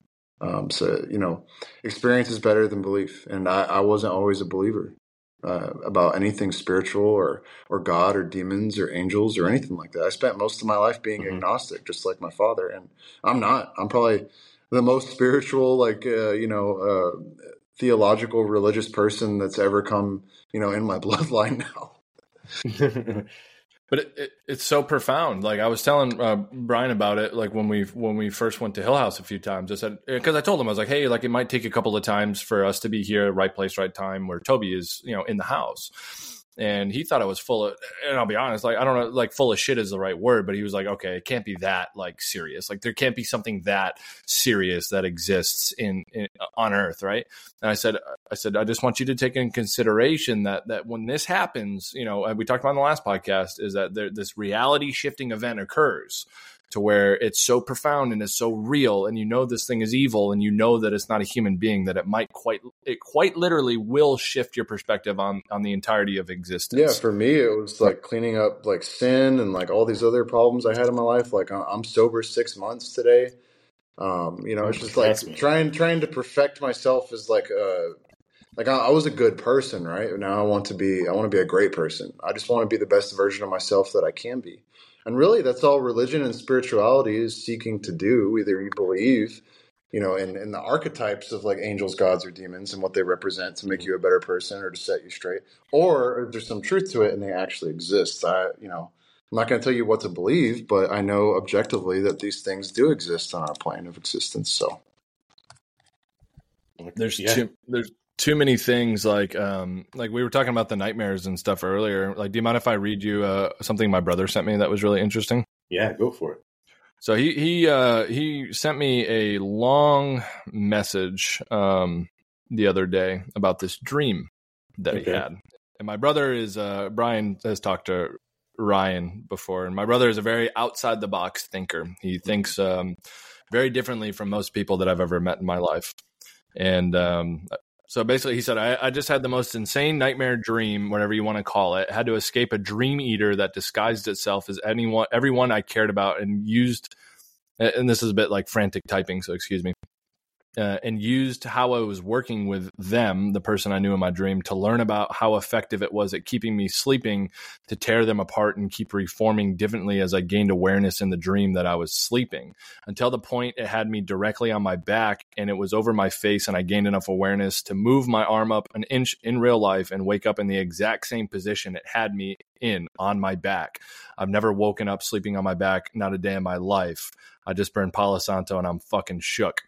Uh, he said he had to Whoa. fight to get free from it, which exactly tethers to my position. And it felt like my eyes were a quarter open in desperation, at least the last half hour, but it didn't stop. Wild, wild, wild, wild, fucking scary, wild. I knew I was dreaming. Uh, for, but he said in its domain, and then uh, wake up and have full timeline memory of it, not just in spotty detail. And he said it was this figure with a faceless figure with just a hood over its face. Whoa, that doesn't sound like a dream. Well, yeah, and it was just like it just popped into my head when he was he was talking about. I know I should have talked about this earlier in the podcast, but something about him saying like these things are real and these things interact with people and that people experience them all the time. Um, and I showed him this this picture. I said, "Did it look something like this? This is like an artistic rendition of like a a mare." And Okay. he said, and he, he literally texted me. He goes, um, "That's exactly what it looked like, but it had a hood, and I only saw a glimpse of his of his lower face as it I figured out its disguise each time. Like when he figured out its disguise, he could see like more and more of it, and he said it looked very similar to that, like this like grim like lower jaw and teeth and like raisined face and black eyes and stuff like that. I don't It's know. Like, terrifying. Emaciated. I feel like Yeah. that that something like that is like what I've come to understand to be an elemental that has just been here since the freaking earth has been here. I've never experienced an elemental or anything that I could put a pin and be like, "Yep, that was an elemental, 100." percent I've never. Hmm. Same thing with shadow Okay. people. You know, other than me, maybe yeah, hearing other people's stories and be like, "Oh, maybe that was Russell or whoever the shadow person is, is in Hill House." I, I didn't physically see it. I heard it and I felt it. You know, so it's like Yeah. it's hard. To, it's so hard to identify things and know for a fact that this is the classification. You know, unless you get a really badass psychic or a medium with you, which you know you got to take So- whatever they say with a grain of salt too. Yeah. But what what Yes. do you guys identify as an elemental then? Like obviously you know you can't know what it is exactly, but like as you understand it, what is it? It's a spirit that holds reign over a specific element of the earth, Okay. um, and that's a real broad So box. you have like a fire in. elemental. Mhm. Yeah, so to say that like, oh, you know, the water ones look like dolphins or the earth ones look like like I don't, I don't know. You know, it's like Yeah. I've yeah. never, I, I, for me, I've never known or classified like, dude, that was like an elemental, that was a pixie, or that was like the king of the Mm. gnomes or something. Well, there's, there's, magical grimoires about like the king of the gnomes yeah. is someone you can petition to. You do the exorcism of the earth, and you find your lost car keys or, you know, your lost treasure. He'll tell you where it's buried or where it's hidden. You know, so it's like there's a whole like magical. I don't want to say demonological. It's like spiritual realm of dealing with these elementals or elements, exorcisms of different aspects of the I- earth. I do have a, a weird story if you want to hear I it do. I about always want to hear it. creatures of the woods and the earth. Um, so I got one uh, after you then. Okay, so I'll, I'll make it. sh- It's a it's a long No, story, dude. but I'll shorten it up. Okay. The so we were out. Uh, I don't you know who the Paranormal Files are, Colin Brown. Mhm. Uh, so I was hanging out with them. I got to meet them and uh, hang out with them while they were filming an episode, and uh, some years back. And I had to work the next day. I had to drive all the way back to Oklahoma City from from Mineral Wells, and um, that was weird. I just heard a very strange noise to my right that made me turn my head. Anyways, um, all the way back to Mineral Wells that morning, and so this is when I drove my Challenger, so I didn't have an extra key. And we're up on the back of my buddy Ryan's hill, which is a story of, um, of a group of white settlers that was massacred by a uh, native tribe uh, back in the day. So they're doing a video up there. And anyways, I got the I always carried my keys around my neck on a lanyard. Always. That's the way I always keep them. Never put them in my pocket. So we're up there, we're doing the thing, and blah blah blah blah. blah. I go all the way down the hill uh, by the time that they're done filming. And I'm like, all right, say my goodbyes, and I go to grab for my keys. My keys are gone. While we were up there filming, we had this interaction with this very strange cat. Okay. Now, my buddy's lived on that property for a few years now, and he only has two neighbors, and he's never seen that cat in his life. It was a tabby cat. It had three toes on each foot, and it was really, really, really big. Okay. Like, it was a big cat, but it was domestic cat. Mhm. And it would just follow us around just the whole night. It would just follow us around and it would disappear and it'd come back, disappear and come back, which is very, I don't know about like wild feral cats or whatever, but I don't know their behavioral patterns. Mhm. Anyways, so we're like, okay, so we got to find our keys on this giant hill in the middle of the night. It's like three o'clock in the morning. We're like, okay, this is this is not looking good. It's my only set of keys, right? So we go up there and we're looking around, looking around, looking around everywhere that we were, and who shows up? This cat shows up randomly, and I'm so desperate at this point. Um, I made a joke uh, earlier in the night. I said, uh, I said, I said, I said, Skinwalker, tell me your secrets.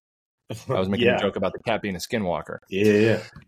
So I'm super desperate at this point. I said, Cat, I'm making a joke to kind of like ease my pain here. I'm like, Cat, have you seen my keys? And the cat just takes off.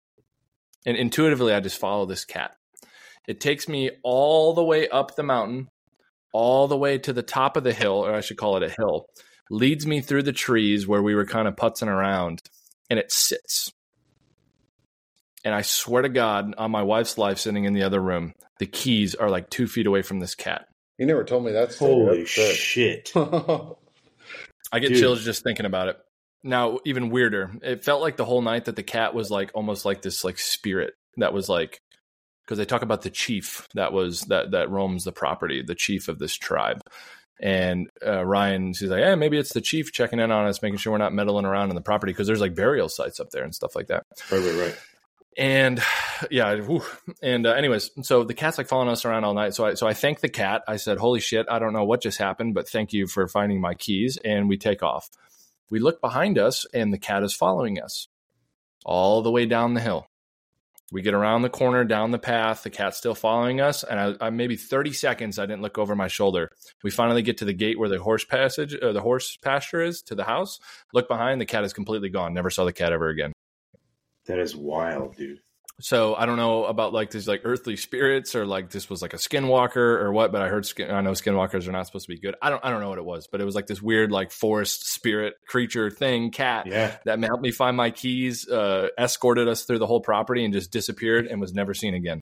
I don't think True it's story. too too weird to think that it could have been this like Native American spirit just manifesting itself to you in the form of a cat. I don't think that's that weird. That's what it seemed like, I don't man. know, Like I don't know, weird like for most people. No. yeah. No, for sure. But like I, I don't know. It'd be like I don't know. That just doesn't seem out. If, if we're focused in this this realm of of thinking, that that doesn't seem that weird. You know what I mean? Like I had a similar experience wild. when you were there, Dillon, at Hill House with the owl following us like everywhere we were. Oh yeah. Like the Tell no matter what room and no matter what time of the house, it was just like ooh, ooh, ooh, like a like a an owl just Mm-hmm. outside. I'm like, dude, like these walls are thick, and I'm like, is there even a tree near us? Like, it sounds like it's literally right outside. And like, we never Well- saw an owl. We never heard its wing. Well, yeah, they, I mean, they're pretty silent anyway, but there was never evidence of an owl. We just heard it freaking stalk, almost stalking us or following us, or no matter where we were, we heard this thing, and it was just like right. You couldn't pick, couldn't figure out where exactly, but it sounded like it was just outside the wall. Yeah, It was hooing, and it was interesting because uh, a lot of videos that have like skinwalkers. Uh, Mhm. Actually, before I get to this point, I want to hear your story because I don't want to cut you off.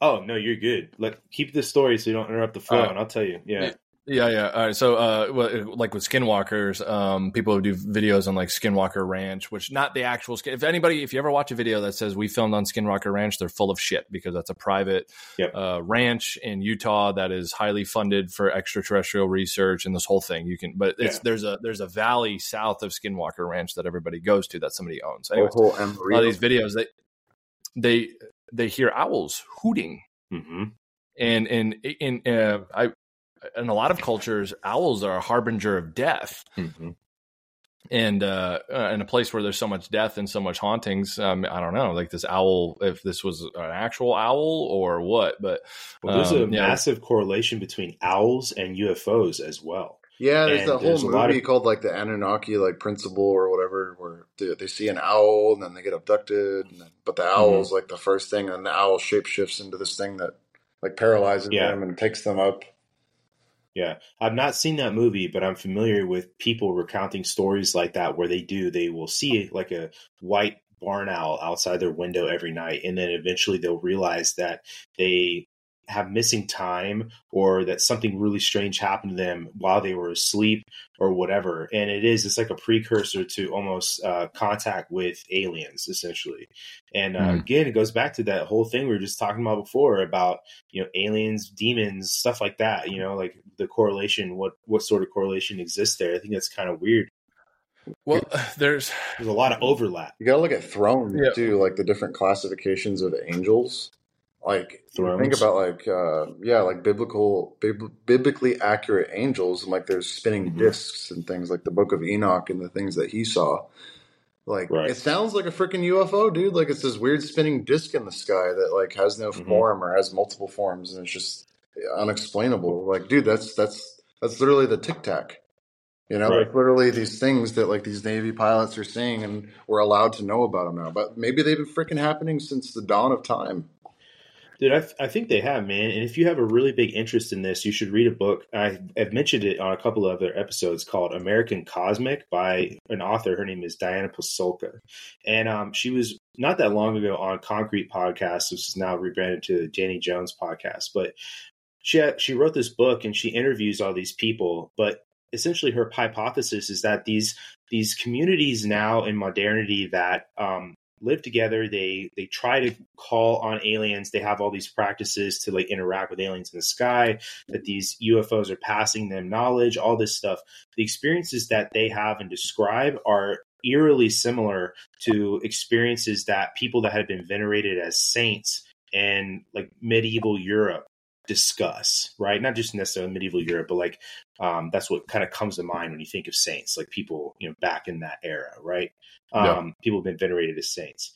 That these people describe having these otherworldly beings, glowing bodies, passing them knowledge, healing them, um, telling them things that they'd have no way of knowing, and that these people today s- similarly experience these things, and that perhaps what they were experiencing 600 years ago, maybe in the 16th century, is this today, but in a slightly different form to essentially mesh into how human beings today understand reality. You know what I mean? It's actually a really, really cool concept. And I, I, I think that she's really onto something. Um, hmm. Should have her on next month. Um, if you guys have an interest in it to, to like hear oh, yeah. about that. But I think there is, though. There's a crazy amount of overlap mm-hmm. between all this stuff. And it always makes me think of the concept of the unified field theory, right? Like you have this unified one theory about science. Like you have this one unified theory about paranormality and supernatural that you're probably never going to ever reach that point.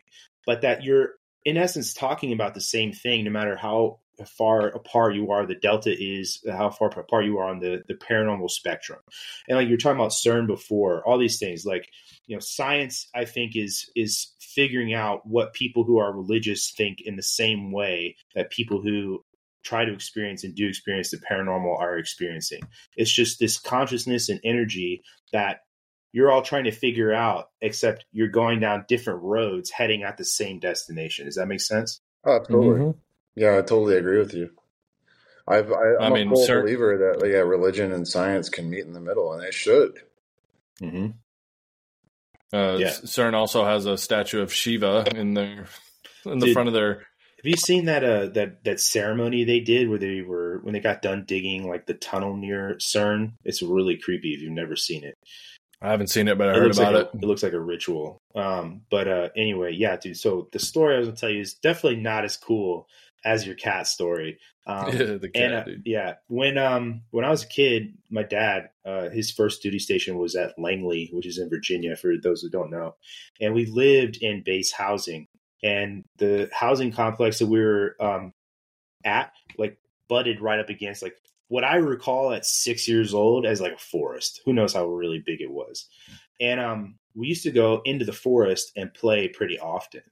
And um, for whatever reason, there's just a lot of quartz there in the, mm. that that wooded area on the ground. Yeah. And I know now that there's a, a lot of correlation with quartz and paranormal activity. Mm. Um, but we would go in there routinely and we'd always kind of find the same spot and we would like play like fort or whatever, like, you know, like dicking around in the woods and what, what, you know, six year old boys do. Right.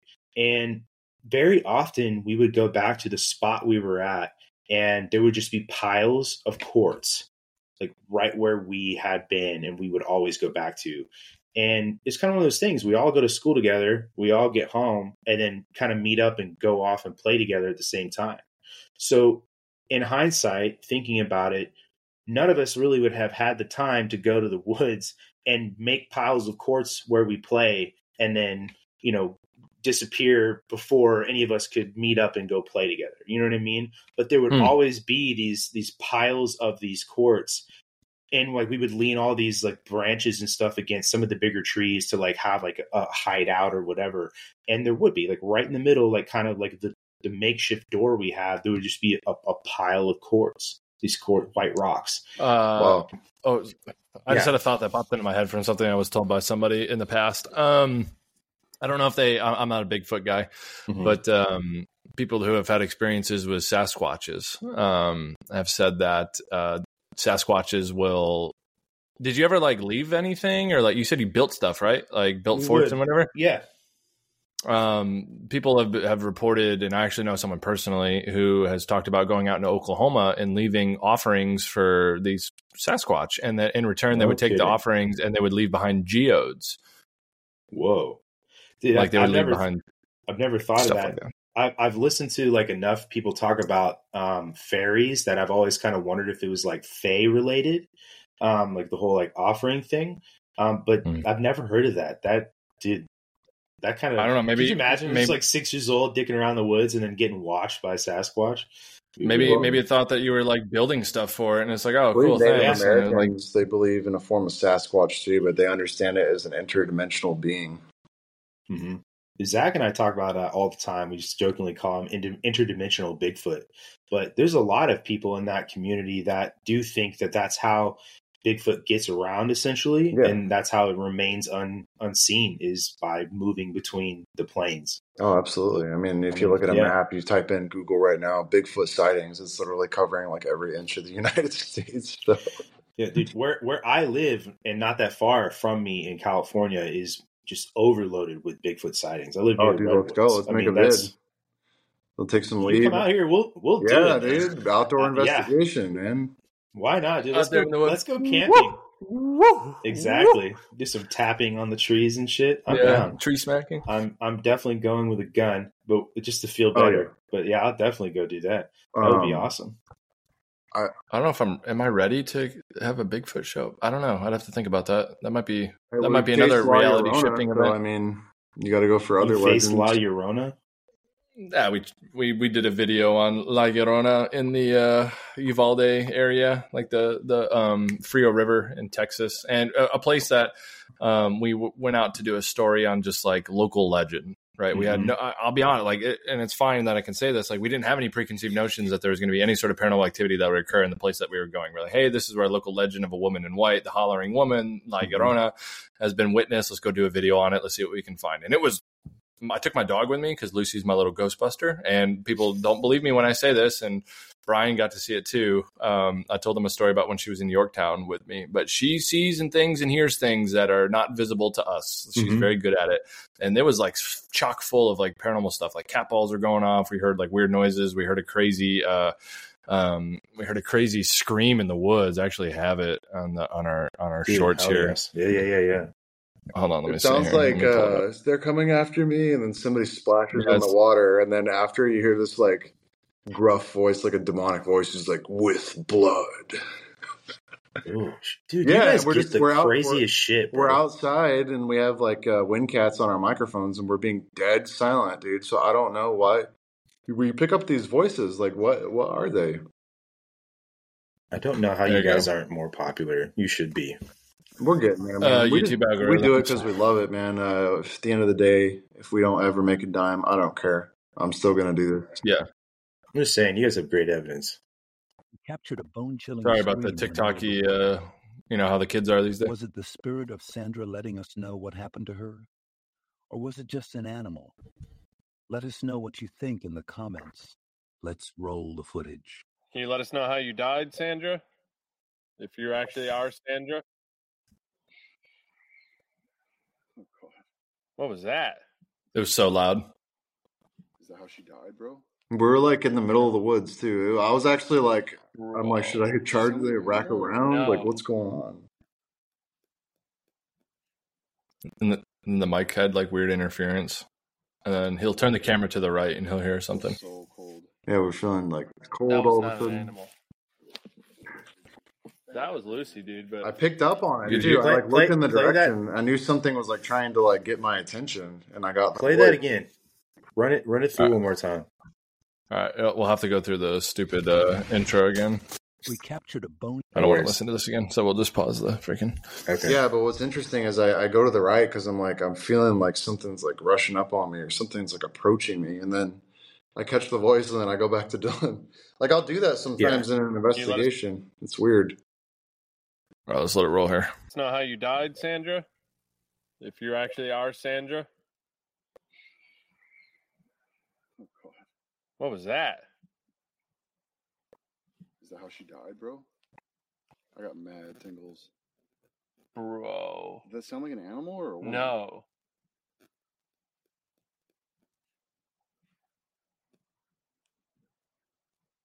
Oh man, feels so cold. That was not an animal. That was Lucy, dude, but Whoa, bro. Did you hear it? It says with blood. Yeah, But it was so loud. it was like that so one loud. hundred percent sounded like a chick screaming, running from something. Yeah, and you hear Yeah, the water splashing after, and I can. There's Yeah. nobody on the other side of that river for I think it was like 900 yeah, meters. no, fifty to hundred miles up into the mountains, and way in the background there was nobody. There was there was one small like shack looking property, like eight to nine hundred meters on the other side of the ledge. But like you know, like Brian was saying, like habitable like people, we were on a sixty acre plot, Yeah, private cabin, yeah. sixty acres, and the people to our right there was nobody there, and the people to our left that were like twelve acres away on to our left and our right were not those cabins were not occupied. No, no, that Dude, was, that was- uh, wandering around in the middle of the darkness, like at you know midnight or one in the So morning. dark. It was- yeah, it was honestly uh, that just the experience of like being out. I mean, we had we were armed and everything, being smart, but that's probably the sc- scariest investigation. Is just being in pitch black. What else did you guys capture out there? Oh, some cat ball activity. Um, It's voices. yeah, and like Let's uh, hear some voices, dude. what else? Maybe maybe one or two spirit talkers that were kind of like interesting. Um, Yeah, But we got lots of other stuff, man. I know we're about an hour and 35 minutes. I know Dillon had a bunch of like reels and like other things. yeah. Let's, dude. We could, let's we go could through probably your, your, fire those your off. evidence, if you have man. any Let's do it. questions, um, you know, that way Yeah, people let's do it. who are interested enough, Uh, we can kind of show the evidence that we've. So I think we spoke last time on April 28th. So This one is interesting. Uh, so this was our new Portal Five device. So these are just little clips. Like uh, you asked, like, "Hey, why aren't you guys more popular?" Brian gave his response, but I think it's more like we we we push like full length videos and like paranormal investigating isn't all like fucking fireworks and you know fifty Right. cals you know Right. all the time. So you know we just picked little pieces of our videos that like interesting things happen. So the new Portal Five, which is just like a filter for the spirit box, um, I'm filling with it and I'm trying to like fine tune it and Mhm. you hear this very prominent voice come through saying he, he's coming back. You can hear that? Mhm.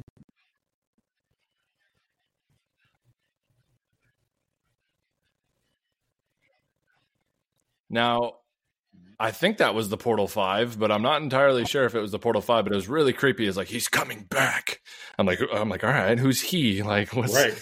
what's what's that about? Um, this was interesting. We had the uh, let me stop that. I'll pull up this one at the uh, Masonic Lodge, Masonic Temple that we Brian and my wife investigated. I was at work, and uh, Brian was downstairs in the basement where a lot of activity where even the the masonic brothers will not even go downstairs at night because it's really creepy and he asked Whoa. like can you can you manifest as an orb or can you move a chair or something like that and you yeah, I saw him manifest, and I'm like, do it again, and I did it again. I'm like, oh shoot. yeah There's your repeated experience. Can you push one of these chairs? let's roll it back just a touch Okay. Moving back into the main hallway. Can you appear once more as an orb on my infrared?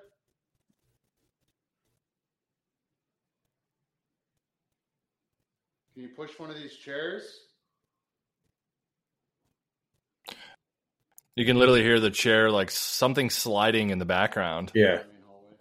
Can you appear once more as an orb on my infrared?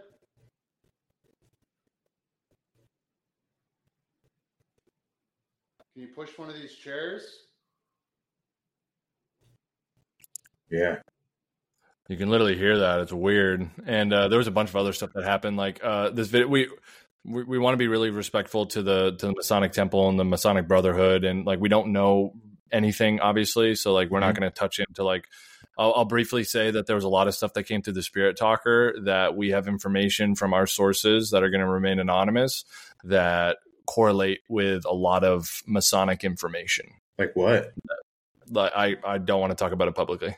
Oh, okay. that's all right. Yeah, it's one of those Yeah, things yeah. to where like it's like dodgy stuff that uh we want to like keep keep respectful to to them. I'm Um, stuff surprised that we even let you come in and do that. Then. Yeah, I'm really surprised too, and the fact that you know Alice is a woman, and yeah, and uh, some of the evidence we were getting is like this is a men's house. Leave now, kill her. Like, Whoa. like, yeah, the spirits that were there, they were I don't know, you know, they were like, hey, so what were they hoping you guys would prove? Huh? That, that was just a- something was there, or like what? No, I mean um, the the property's historic, right? So you know the, the Masons have been there since uh, the early 1900s or late 1800s, and uh, Mhm. it's been um, you know several madams of you know the the prohibition area and all that uh, have, have lived and died in there, and doctors performed experiment long before the Masons were involved, right? Um, Yeah, yeah. So it has the stain, it has everything that could make a haunting, and I can guarantee you it is 100% haunted by multiple spirits. Yeah, it was just a, a Curious Twins Paranormal. It does like a walking tour and like an investigation for a couple hours of the the temple. And Mhm. Brian and my wife were like, "Hey, let's go, let's film." And it was quiet, not that many people around because everybody was upstairs. And they just went down and they just did some hardcore investigating. And like, uh, I know that I was leaving like a cliffhanger, and I wasn't coming off any sort of sideways about not wanting to talk about it publicly. But it's You're just good. one of those things where like you know you're you know that's that's a very serious thing to a lot of people, and we want to make uh, in the utmost respect for it. Um, so if you want to watch that, uh, it's in the later half of the video. You can fast forward to the downstairs portion uh, Mhm. in the night vision, and there's all that stuff in there about some numbers and some words and messages that make a lot of sense to uh, Masonic brothers. Interesting. I'm definitely going to tell. I have a friend of mine who is uh, a very active Mason. And I kind of want to watch that with him just to get his his thoughts and opinions. But so you said, Brian, that the 20th of April was the last time we were on here together. So what? Yep. It's it's uh it's October. What's the craziest thing you guys have captured or experienced between then and now? Man, Uh, I really Oh. want to. I want to. I want to play him the scream and the the manifestation in the history museum. So yeah, I think that was the would. scream. Um, man, I just every investigation where like I get activity and it's just like it's something different, or I'm encountering something. I'm just grateful for that. Um, so I don't I don't like to put them in a box and be like this is like the bad the like because every spirit's different, every experience is different, and that that's why I keep coming back, dude. Because I'm like at this different place at this you know different time Right. uh, a different So, like- spirit said this, and I'm like, well, you know, here we are, you know, and we we captured it. I'm just grateful to capture anything.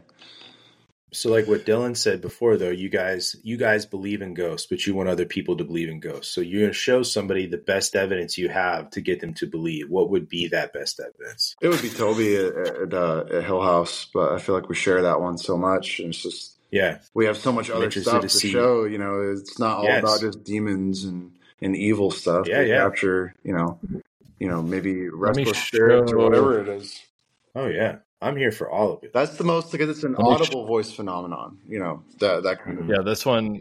Yeah, this one is an audible voice phenomenon that we heard. This dude, oh, by the way, he has a uh, he does a uh, he has a museum called the Parapeculiar Museum in Austin. If you're in Austin, check it out. Like Damien is a fucking super awesome dude, Okay. really cool guy.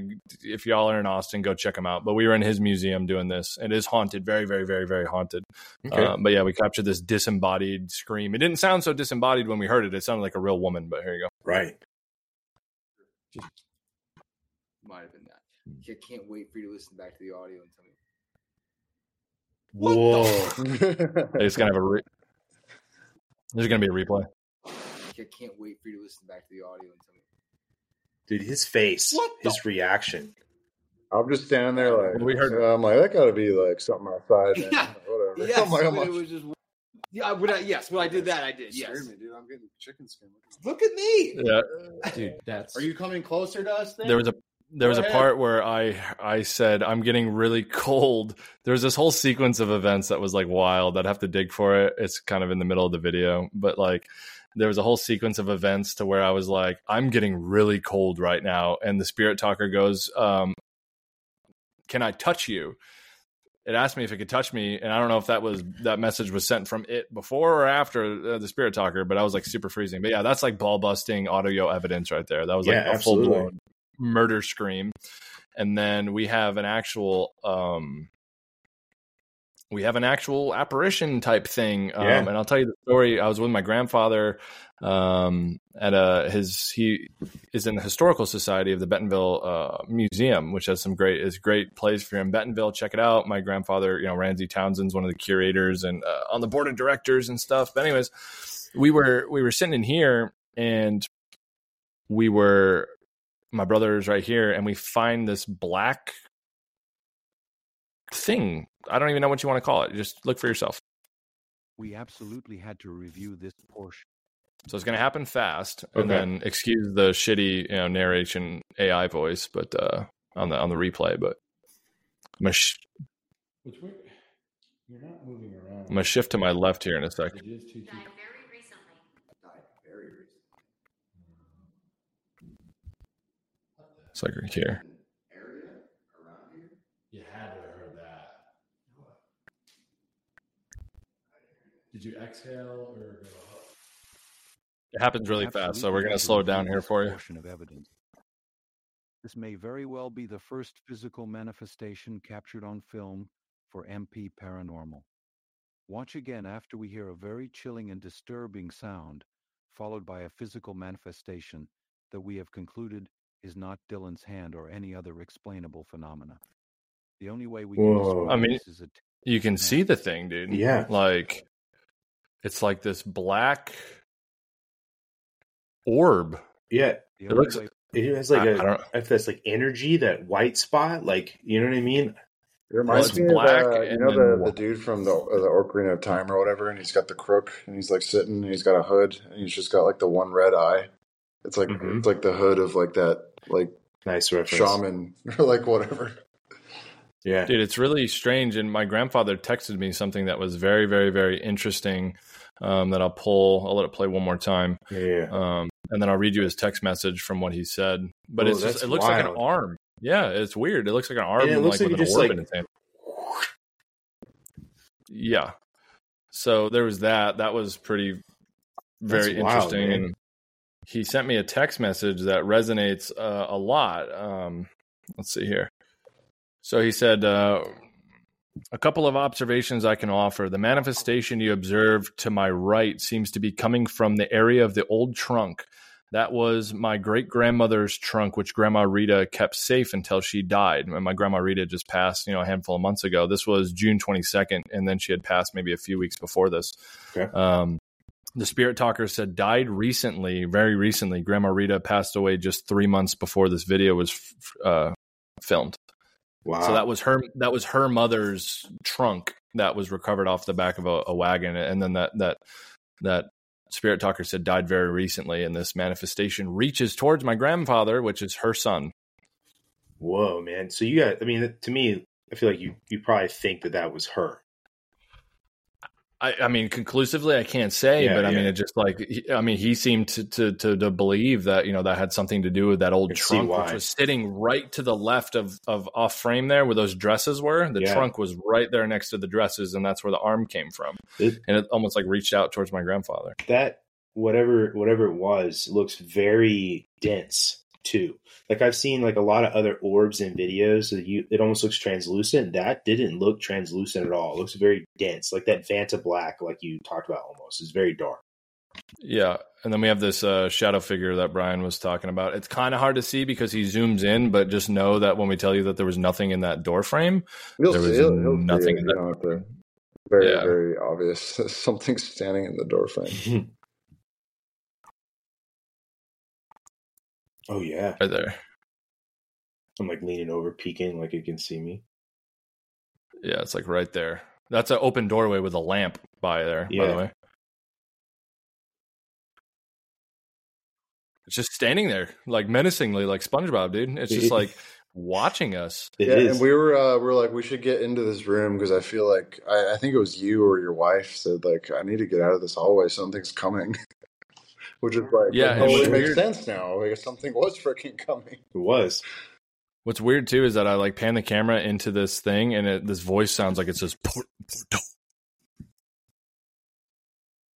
I think.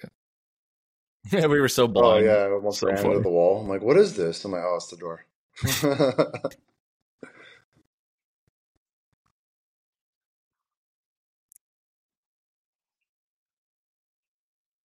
yeah, we're tr- doing our best to navigate this. It's such a uh, how many square feet is it? It's absolutely crazy. ten thousand. It's right here. Wow, it's big. So when he turns around, and I pan pan left.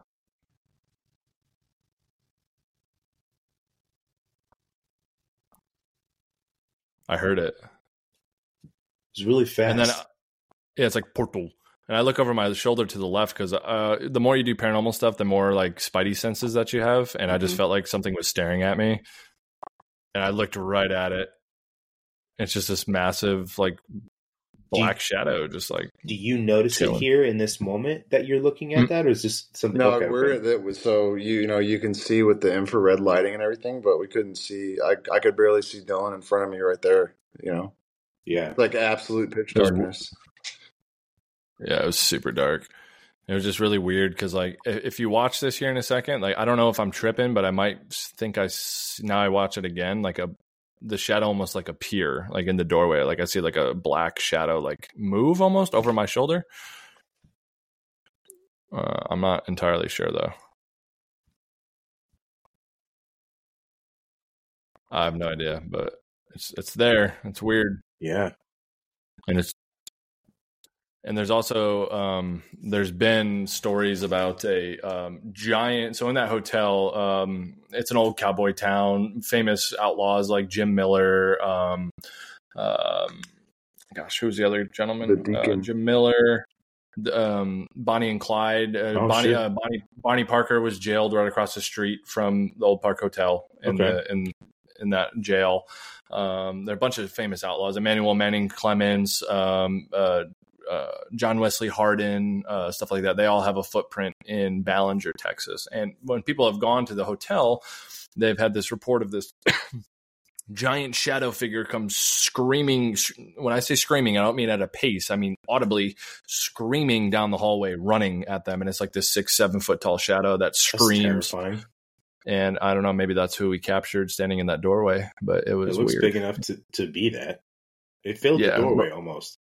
We caught a bunch of like it was it was literally just off it was a different kind of haunting. It wasn't it, it just felt like when you were navigating like you were just going to get like jumped and the shit beat out of you. And there was just a lot of like audible noises and like footsteps in the hallways and going up and down the stairs.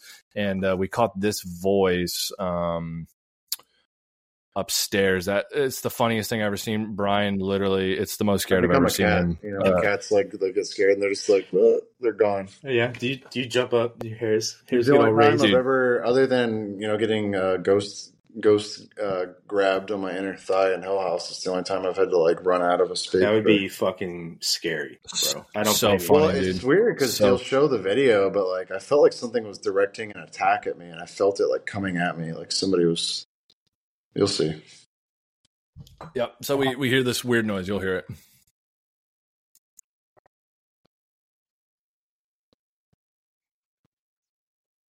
Yeah.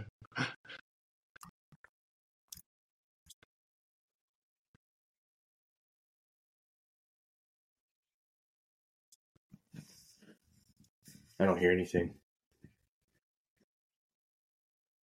Is the audio not playing, Dillon? Yeah, is it don't, not I don't think so. Uh, let me stop sharing. Let me reshare screen. Can you hear it now? Can you hear that? Nope. Well, anyway, long Really? long story short, um, we hear this like whistle, or we hear this whooshing noise, like like somebody like like somebody like faking like a pistol, like a revolver shot, and I can feel it like come out of the doorway where I'm like pointing. I'm like, do you hear that? Like, because for I feel like for an hour straight, there was these footsteps and somebody just pacing back and forth. It felt really like So you think some maybe something was playing with you, like like got you? Maybe I'll I'll at least show you his reaction. It's pretty funny. It comes up here in a second. yeah. You'll, I know there's no sound, but uh, you'll at least Yeah, we got a good camera angle of it. I'm out of there. Whoa, I come back though. I come back. Okay. I'm just like, well, what's It's Yeah. all right, man. No, it felt like somebody just was uh somebody tried to shoot me. That was my instinct. I thought somebody was trying to shoot me. That was the message that was given to me. I felt like somebody was trying to like shoot me in my chair. I feel like you scared Dylan more than whatever Well, no, happened. he heard it. And he felt it. He, he felt yeah, it was like a directional attack, like this thing, like purposely, like Right. I have I I was hardwired into my freaking shotgun microphone too. I had earbuds on the shotgun microphone, so you can imagine how loud I heard it. Holy Right. shit, dude! that's funny. It funny. was like, yeah, Brian. Well, it was startled the shit out of me. I'm not gonna lie. Like it scared both of us. And then it just nothing ever helps. Like when you're startled and then one person or the other like jumps up frantically or like shits themselves and it just it just makes the situation way more frantic. Right. But the difference between us and some other people is like, yeah, we can get startled or whatever, but we'll quickly compose and be like, all right, do that again. You know what I mean? I don't Like- see how you couldn't get startled. So hats off to you guys for real. Like that that scream that you guys showed us. I don't know how you just, just said fuck it and walked off, man. That that was pretty terrifying. I'd have considered it, that's for sure. Uh, it, it, Yeah. get to a point where like, damn, I'm so grateful. Like I captured that because that's why we were there. You know, Right. It's not Yeah. like uh, it's like even even our experience with Hill House and Toby, like you know, as scary as that was, it's like, hey, we documented it, man. That was our goal. We achieved our goal, Mm-hmm. even though it was it was terrifying. It's like uh, trying to you know document and you know being a an emergency reporter or something. Like you keep filming, dude. Like you just Yeah. or like a like a combat photographer. You just got to keep filming. Like your job is to document. Right. And you know, the more you do it, the more you can look back and say, "Ah, we've been through worse." Right. I mean, how are you gonna get experience? Exactly, and uh, you know that's one of the things that we do have boatloads of. I'm not taking shots at anybody. It's just that when we tell people that we have, you know, because a lot of people in the paranormal are like, "Well, how long have you been doing this for?" I'm like, mm, handful of years, and they're like, you know, whatever. I'm like, nah, you don't understand. Like, you have gone through your whole career listening to audio recordings and hearing one boot step or like whatever and being spooked about it. Like, we've literally had our balls blown off by the devil Mhm. and we're you know what I mean. Like we've had these experiences on magnitude that are like hand over fist more than other people, and we know this. And I can say this, sound cocky, sound arrogant, whatever. I'll say it publicly. We know this because people that go to Hill House and have these experiences are like freaked the fuck out. Like, oh yeah, we're experienced thirty years of doing this, and then they don't even make it through the night. You know what I mean? Like that's how we know we have like I think reputable, even intense. even acts. Satanists or people who were like they thought themselves to be of the dark occult. They're like, we're not Satanists anymore because of how scary that, That- experience was with an actual See, real you- demon like in the same True space as you. Yeah, they're Well, like we were totally wrong about tell me that. And, and what it stood for. And Dillon, they told me, Uh, so I don't want to steal the story. Yeah, so individuals' uh, identity is protected and source protected because you know this is private conversations. Um, Mhm. They were at a they were at a specific location, and they you could probably presume, but these individuals were Satanists, or at least one of them was a Satanist, and they had an interaction with Toby. And I feel like a lot of people that are Satanists are do it to be edgy and cool. It's like you know like the hot topic of religion, you know, and um, they had an interaction with a real demonic force and they figured that that was way too fucking intense for their liking and they had an understanding of what they were actually dabbling in and they they they left the house and they took a, a holy oil and holy water and said that this is not the path for me Dude, you, I, you, for me, my my opinion on the whole Satanist thing, especially now that it's like getting a little bit more prominence for whatever reason, I agree with you, man. It's people that I think it is just like wanting attention or somebody that's been hurt in some way that is seeing some sort of validation. I'll tell you what. I'll right? tell you what I think it is, Brandon. I think it's um, people don't believe in God. They don't believe in spirits. They think it's stupid. They want to make fun of you for believing in in something that um, you know shepherds or farmers used to believe thousands of years ago. They think it's a fairy tale. They don't think it's real. They think that when you die, there's nothing left. So they don't believe. So they want to protest. You know the big religions. They want to protest this, and the protest is with the symbol of Baphomet, with the symbol of like Satan, with the sabbatical goat. And half of Satanists don't believe that this is an actual entity that can interact with you in the physical world. They just get behind it. it's about the power of symbolism and rebellion. You know, Mhm. and a lot of people think that they're doing the right thing. They think that uh, you know this is a just cause because we're going against tyranny. You know, Mhm. which to an extent, you know, that might be true. You know, um, but you know, once like like Dillon said, once this person actually experienced a demonic force in the flesh, and it's not a fairy tale, it's not a book, it's not an archetype, it's not something you can Mhm. study and be like, well, that's cool. Like, no, this thing threatened Right. my life and it tried to scratch me. You know, Mhm. so it just it puts things into perspective. Like this is this isn't an idea anymore. This isn't a set of morals or beliefs to make me a better person. This is something that is actually real. This is something that exists Yeah. and you can physically, Absolutely. tangibly experience it. You know, No, I think Yeah. you that you said better what I was trying to say than I was going to say it. So I agree with you. No, I'm passionate And there's- about it. Man. I'm super passionate. If you can't Yeah. tell, I'm passionate about it. Like I, I, I believe if you believe in something, you need to take a stand for it. You know, if that's what you believe, Mhm. like go ahead. and and there are people that do dive in, that are a real deal, right? There's people that are on the Anton Szandor LaVey level of Santinism, which talks about like uh, basically it's like a you know organized religion you know, as Christianity or Mhm. you know whatever Catholicism would be. But then there's the deep the deep dark of Satanism and cultism, uh, occultism in that realm of ritualism and blood sacrifice and all that stuff. And there are people that are down for that cause, Right. and that's you know that's Yeah. very real, and those people believe that, and that's a very real thing to us. Like I said, we would never participate in a satanic ritual, but fuck me, would I like to film one and be in the room with it, just see what happens.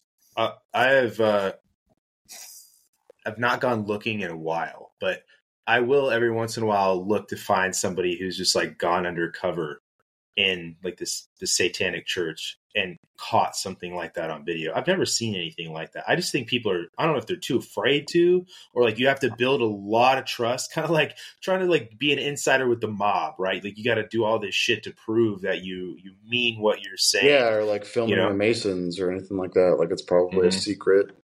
You don't, you don't, you don't film this thing. You don't document it. You don't talk about it unless you're a part of it. Right.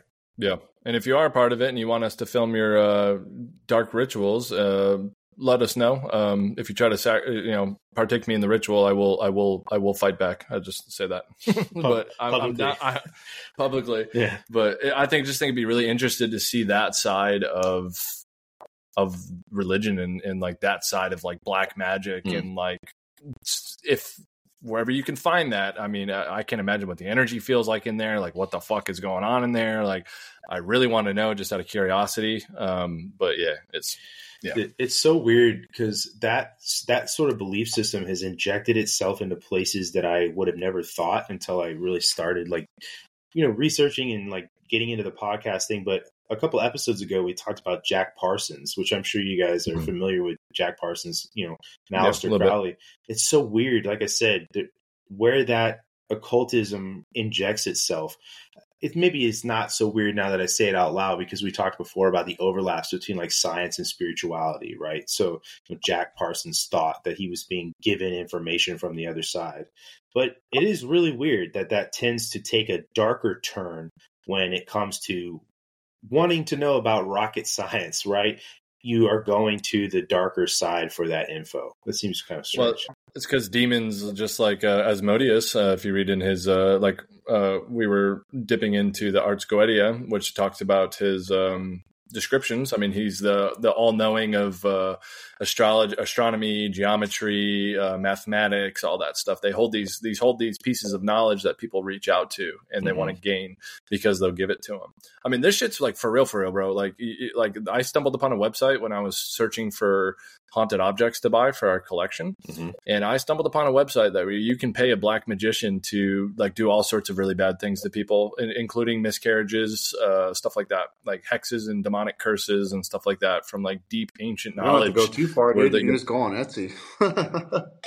What? Yeah, On Etsy? Oh, yeah. Go on Etsy and just start typing in like demons and or demonological occult, like this and that, and then all of a sudden your search history will be Mhm. like, make a pact with the demon. I need your your your name, your date of On birth. Etsy.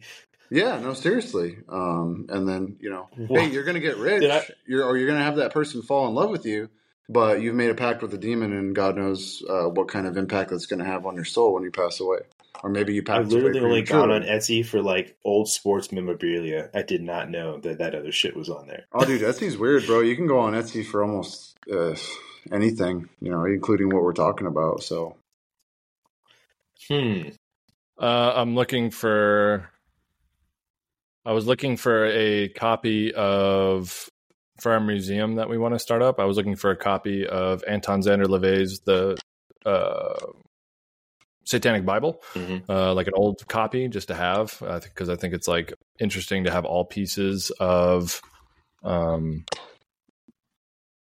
this realm Mhm. and I stumbled upon a like th- literally like I'm on eBay right now, right? And you can uh you can literally like there's literally like all sorts of like um witchcraft magic ritual potions, altar Satan Baphomet, uh, you know, Church of Satan Baphomet flag, um, yeah, altars, real haunted hellhound, Satan statue, great power, uh, like all this stuff. But there was one specific item that I was looking for where this lady legitimately builds these very, very Brian, you remember that I was showing you that? Yeah, they're like almost like it's Um, like the Ark of the Covenant, but for demons, and it's like how you Dude, like these like they're, they're, they're allegedly that like the yeah the spirits will speak out of these objects that she'll give to you, and it's like a conduit for you know it's like That's good, bro.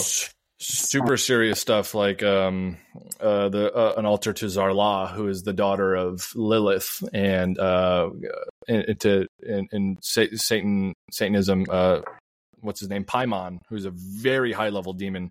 She um, she builds these altars, she prays to them, she communes with these demons, and then she sells them to people saying hey like you know i've i've crafted this this altar and you know they're they're demented looking. They're and i, I want them one because i want to display them and two uh not to practice with them but i think they're just like a piece of our collection we want to be is called the as above so below collection. So like holy artifacts and like unholy artifacts. And that was one of the pieces that i was looking at but they are demented looking. And you can buy them and they're for uh, $166.66 Of course they are. Are, are you just ter- like terrified of what you could be doing to yourself? Like full, you know, being frank, right? Like, are you worried that you could cause yourself some sort of harm? No, because I look, I mean, I know there's consequences, and I say consequences with air quotes. This is my personal belief, and then Brian can speak on his. Uh, my personal belief is that like these items, there's people from all over the world that collect these items, right? Um, now, some of them may hold paranormal properties, some of them may not hold paranormal properties. But you know, being inside of Zak Bagans' museum, I know that all that shit that he has in that museum, a lot of it has very, very, very serious paranormal energy attached to it, like the Dybbuk box, Mhm. um, uh, Peggy the doll, Jack Kevorkian's suicide uh, van, um, stuff like that. Um, the the the Kansas City butchers, of actual items and stuff like that. And um, these people are still alive, sane, and healthy. You know what I mean? Like, Okay. sure, like you know, I feel like if you take the proper steps to like cleanse yourself and and you know, as you leave these these places, like you're good. Like I I, I It's think like what I said I've earlier. followed. They serve their purpose, and if that purpose is to strike fear, or if that purpose is to, you know, create like despair or woe on earth. Um, my dad would always say something. He's like, you know, you can't understand the beauty of a rose if you don't know how ugly a spider is. You know, because if everything was just Yeah. roses and sunshine, then you wouldn't care, right? If there was no Yeah. darkness, you wouldn't. There would be nothing to compare it to. You know, you wouldn't appreciate it. So Right. um, human beings need to struggle. You know, if we're just given everything, which we are in this society, um, and then we wonder why we're depressed. We wonder why we're not fulfilled. We wonder why we're not happy. We we don't have a spiritual relationship with our higher power or with God, whatever God is to you. Um, and that's the serious aspect of being a human being. And if you don't, if you can't appreciate it, you can't understand it, then then what's the point of it all? And I think there is inherent risk in anything that you do, uh, spiritual, um, especially when communicating with an alleged infernal spirit, right? But it serves its purpose, right? What does it do? It strikes fear into people. Even if you were to show them this box and it's completely bogus, right? You're telling them, hey, this this thing is it's this kind of demon. This is what he stands for, and people are like, oh God, no. They'll start praying. What is it? It served its purpose. People are believing in God now. You know, they're believing in good, like fighting evil, right? So it serves its purpose. You know, however you want to look at it, whether that be good or whether that be bad. That's the way I try to look at it. And uh, do do I believe that there is an inherent level of risk? Yeah, of course. Um, but it's it's a risk that I believe some people are called to take. And I'm not saying that Yeah. me and him are collecting evil items or cursed items because we're we're uh, Satanists and we we worship demons. We don't. We don't. We worship God, right? And it's important to show this to other people, right? It's like we spoke to you in the beginning. Like we want to prove to you that this is real, because we we don't we're not doing this for fun. We're not we're not doing this to make money. We believe this is real, and we believe that spirituality is important, and and people need to understand that, and that it's something that's it's around all of us all the time. And if we're disconnected from it, uh, which we are in society. We have all these things pulling us in every single direction to keep you distracted, to keep you from having a relationship with a higher power. it's all by design, man. So we're we're really trying to just spread spread the message that this stuff is real and it's important. Yeah, and I think a lot of Respect the hell out people- that. Yeah. Yeah, and I think a lot of people, you know, with what he just said, will not believe us that we're not in it for money. Like we're not. Like any money that we're gonna make, like off of YouTube potentially or merchandise or whatever, is gonna go straight into Mhm. you know helping book locations and buying objects and Travel. perpetuating just like travel stuff like that. It's not going in our pockets. Like it's not for fame and fortune. Like like you said, like we're, we're we we have these objects that we want to display and want people to see because we want that people to feel their energy, hear their stories, um, and you know we're not zealots. We're not like you know you know Brian was talking about like showing people this this message in this way. It's not it's not a mission. You know, it's not we're not out here trying to convert you to a religion or convert you to anything. It's just like hey, like this stuff is real. This is the objects that we have. Like you know, like when we went to Paranormal Fest and we displayed our Mama Lola doll. Mhm. Like people were were stopping in their tracks, not even looking in the same direction as our booth.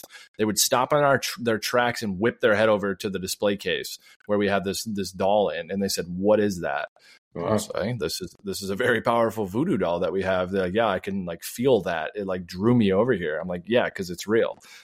It's a it's a real thing. This is a very powerful doll. This thing has very powerful energy associated. Like, yeah, I can tell. Or our, our Ouija board that we had that was in the film The Attached that was scratching and bruising this teenage girl and her mother. Like people didn't like that thing. Like they felt its energy. Oh, uh-huh. And like you could see it yeah, I had one man roll up and he was just like, "What's this? Like, why is there a Ouija board?" He was just like, he like he like he started to have like heart palpitations. He's like, "I gotta go." He's like, "I'm sorry, it's nothing personal." He's like, "That thing's evil," and he just stormed off. I didn't see him again. Oh shit. yeah, and I'm like, "Oh boy, here It's- we go."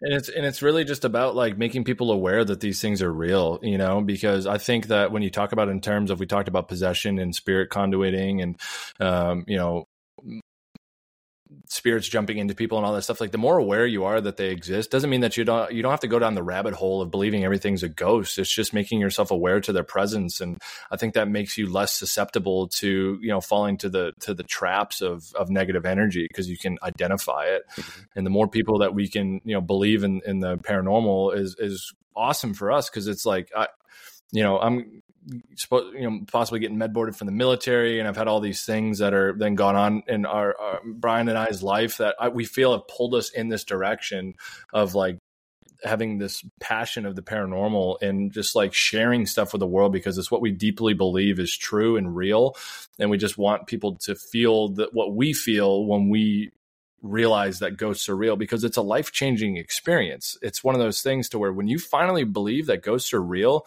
because you've had that experience it, it, it does a whole bunch of things. And and the religious stuff aside like you like i believe so so strongly that the other side is real that if i were to die in the next six months that i'd be okay with it.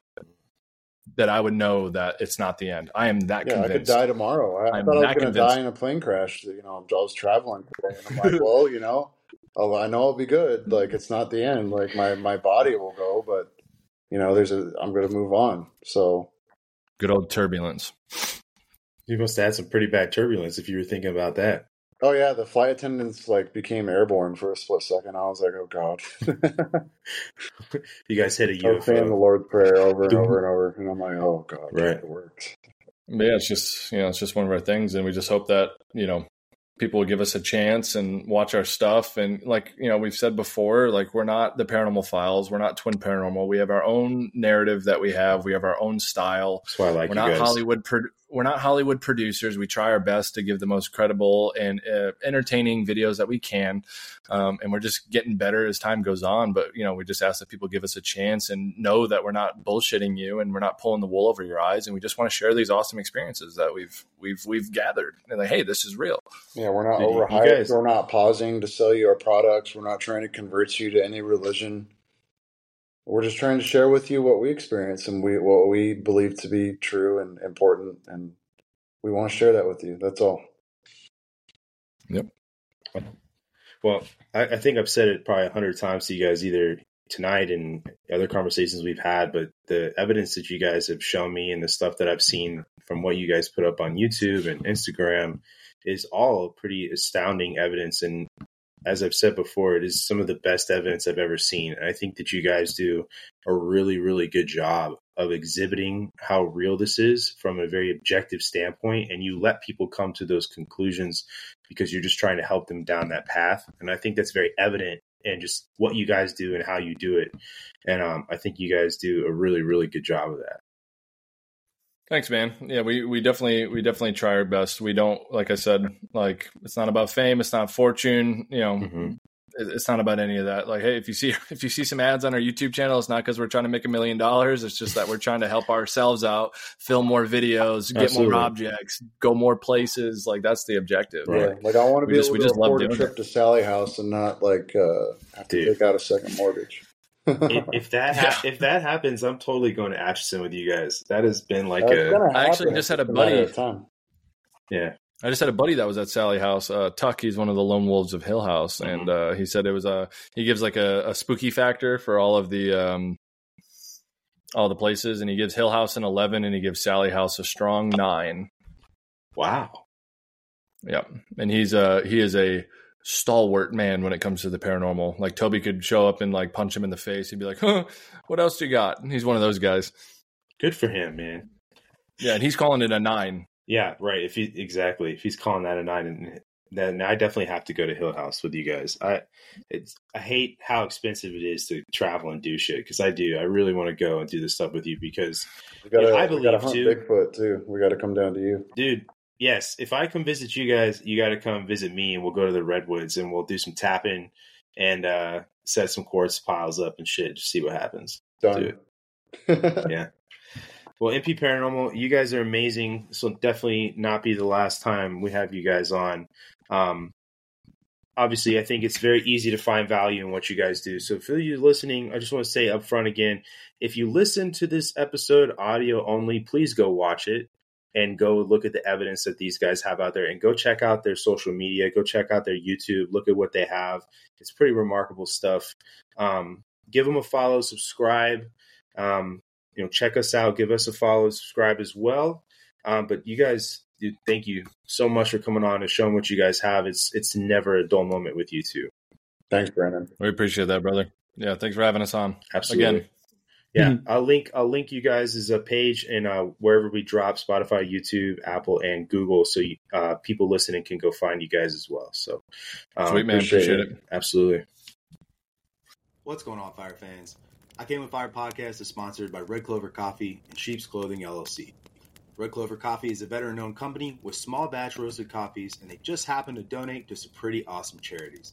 Whether you're into specialty flavored coffees, single source coffees, or having a really cool coffee mug and some badass slaps, Red Clover has you covered. You can order ground, whole bean, or even coffee pods and get it all at 10% off your entire purchase using coupon code Came with Fire. Again, that's 10% off your entire purchase using our coupon code Came with Fire. I personally love their Blueberry Invasion and African Roast. That Blueberry Invasion hits the spot. Head over and get yourself some awesome coffee and support us by supporting our sponsor. I Came with Fire podcast is also sponsored by Sheep's Clothing LLC. Sheep's Clothing LLC is a unifying banner for all violent arts, disciplines, professions, and survivors of violent circumstances. Redefine violence. Both Zach and I being survivors of violent circumstances and LEOs in the military, we are especially excited to be able to offer you 10% off your entire purchase with coupon code FIRE10 at checkout. Whether you're looking for an awesome t shirt, hats, slaps, flags, or MMA gear, they've got you covered. Me personally, I love my snapback with the leather patch surrounded by God's flannel. If you know, you know. That's coupon code FIRE10 F I R E 1 0 at checkout for 10% off your entire purchase. Thank you all so much for supporting this podcast. And if you should feel compelled, treat yourself by supporting our sponsors as well. They truly make a difference for us. Now let's make a difference for them. See you on the next show.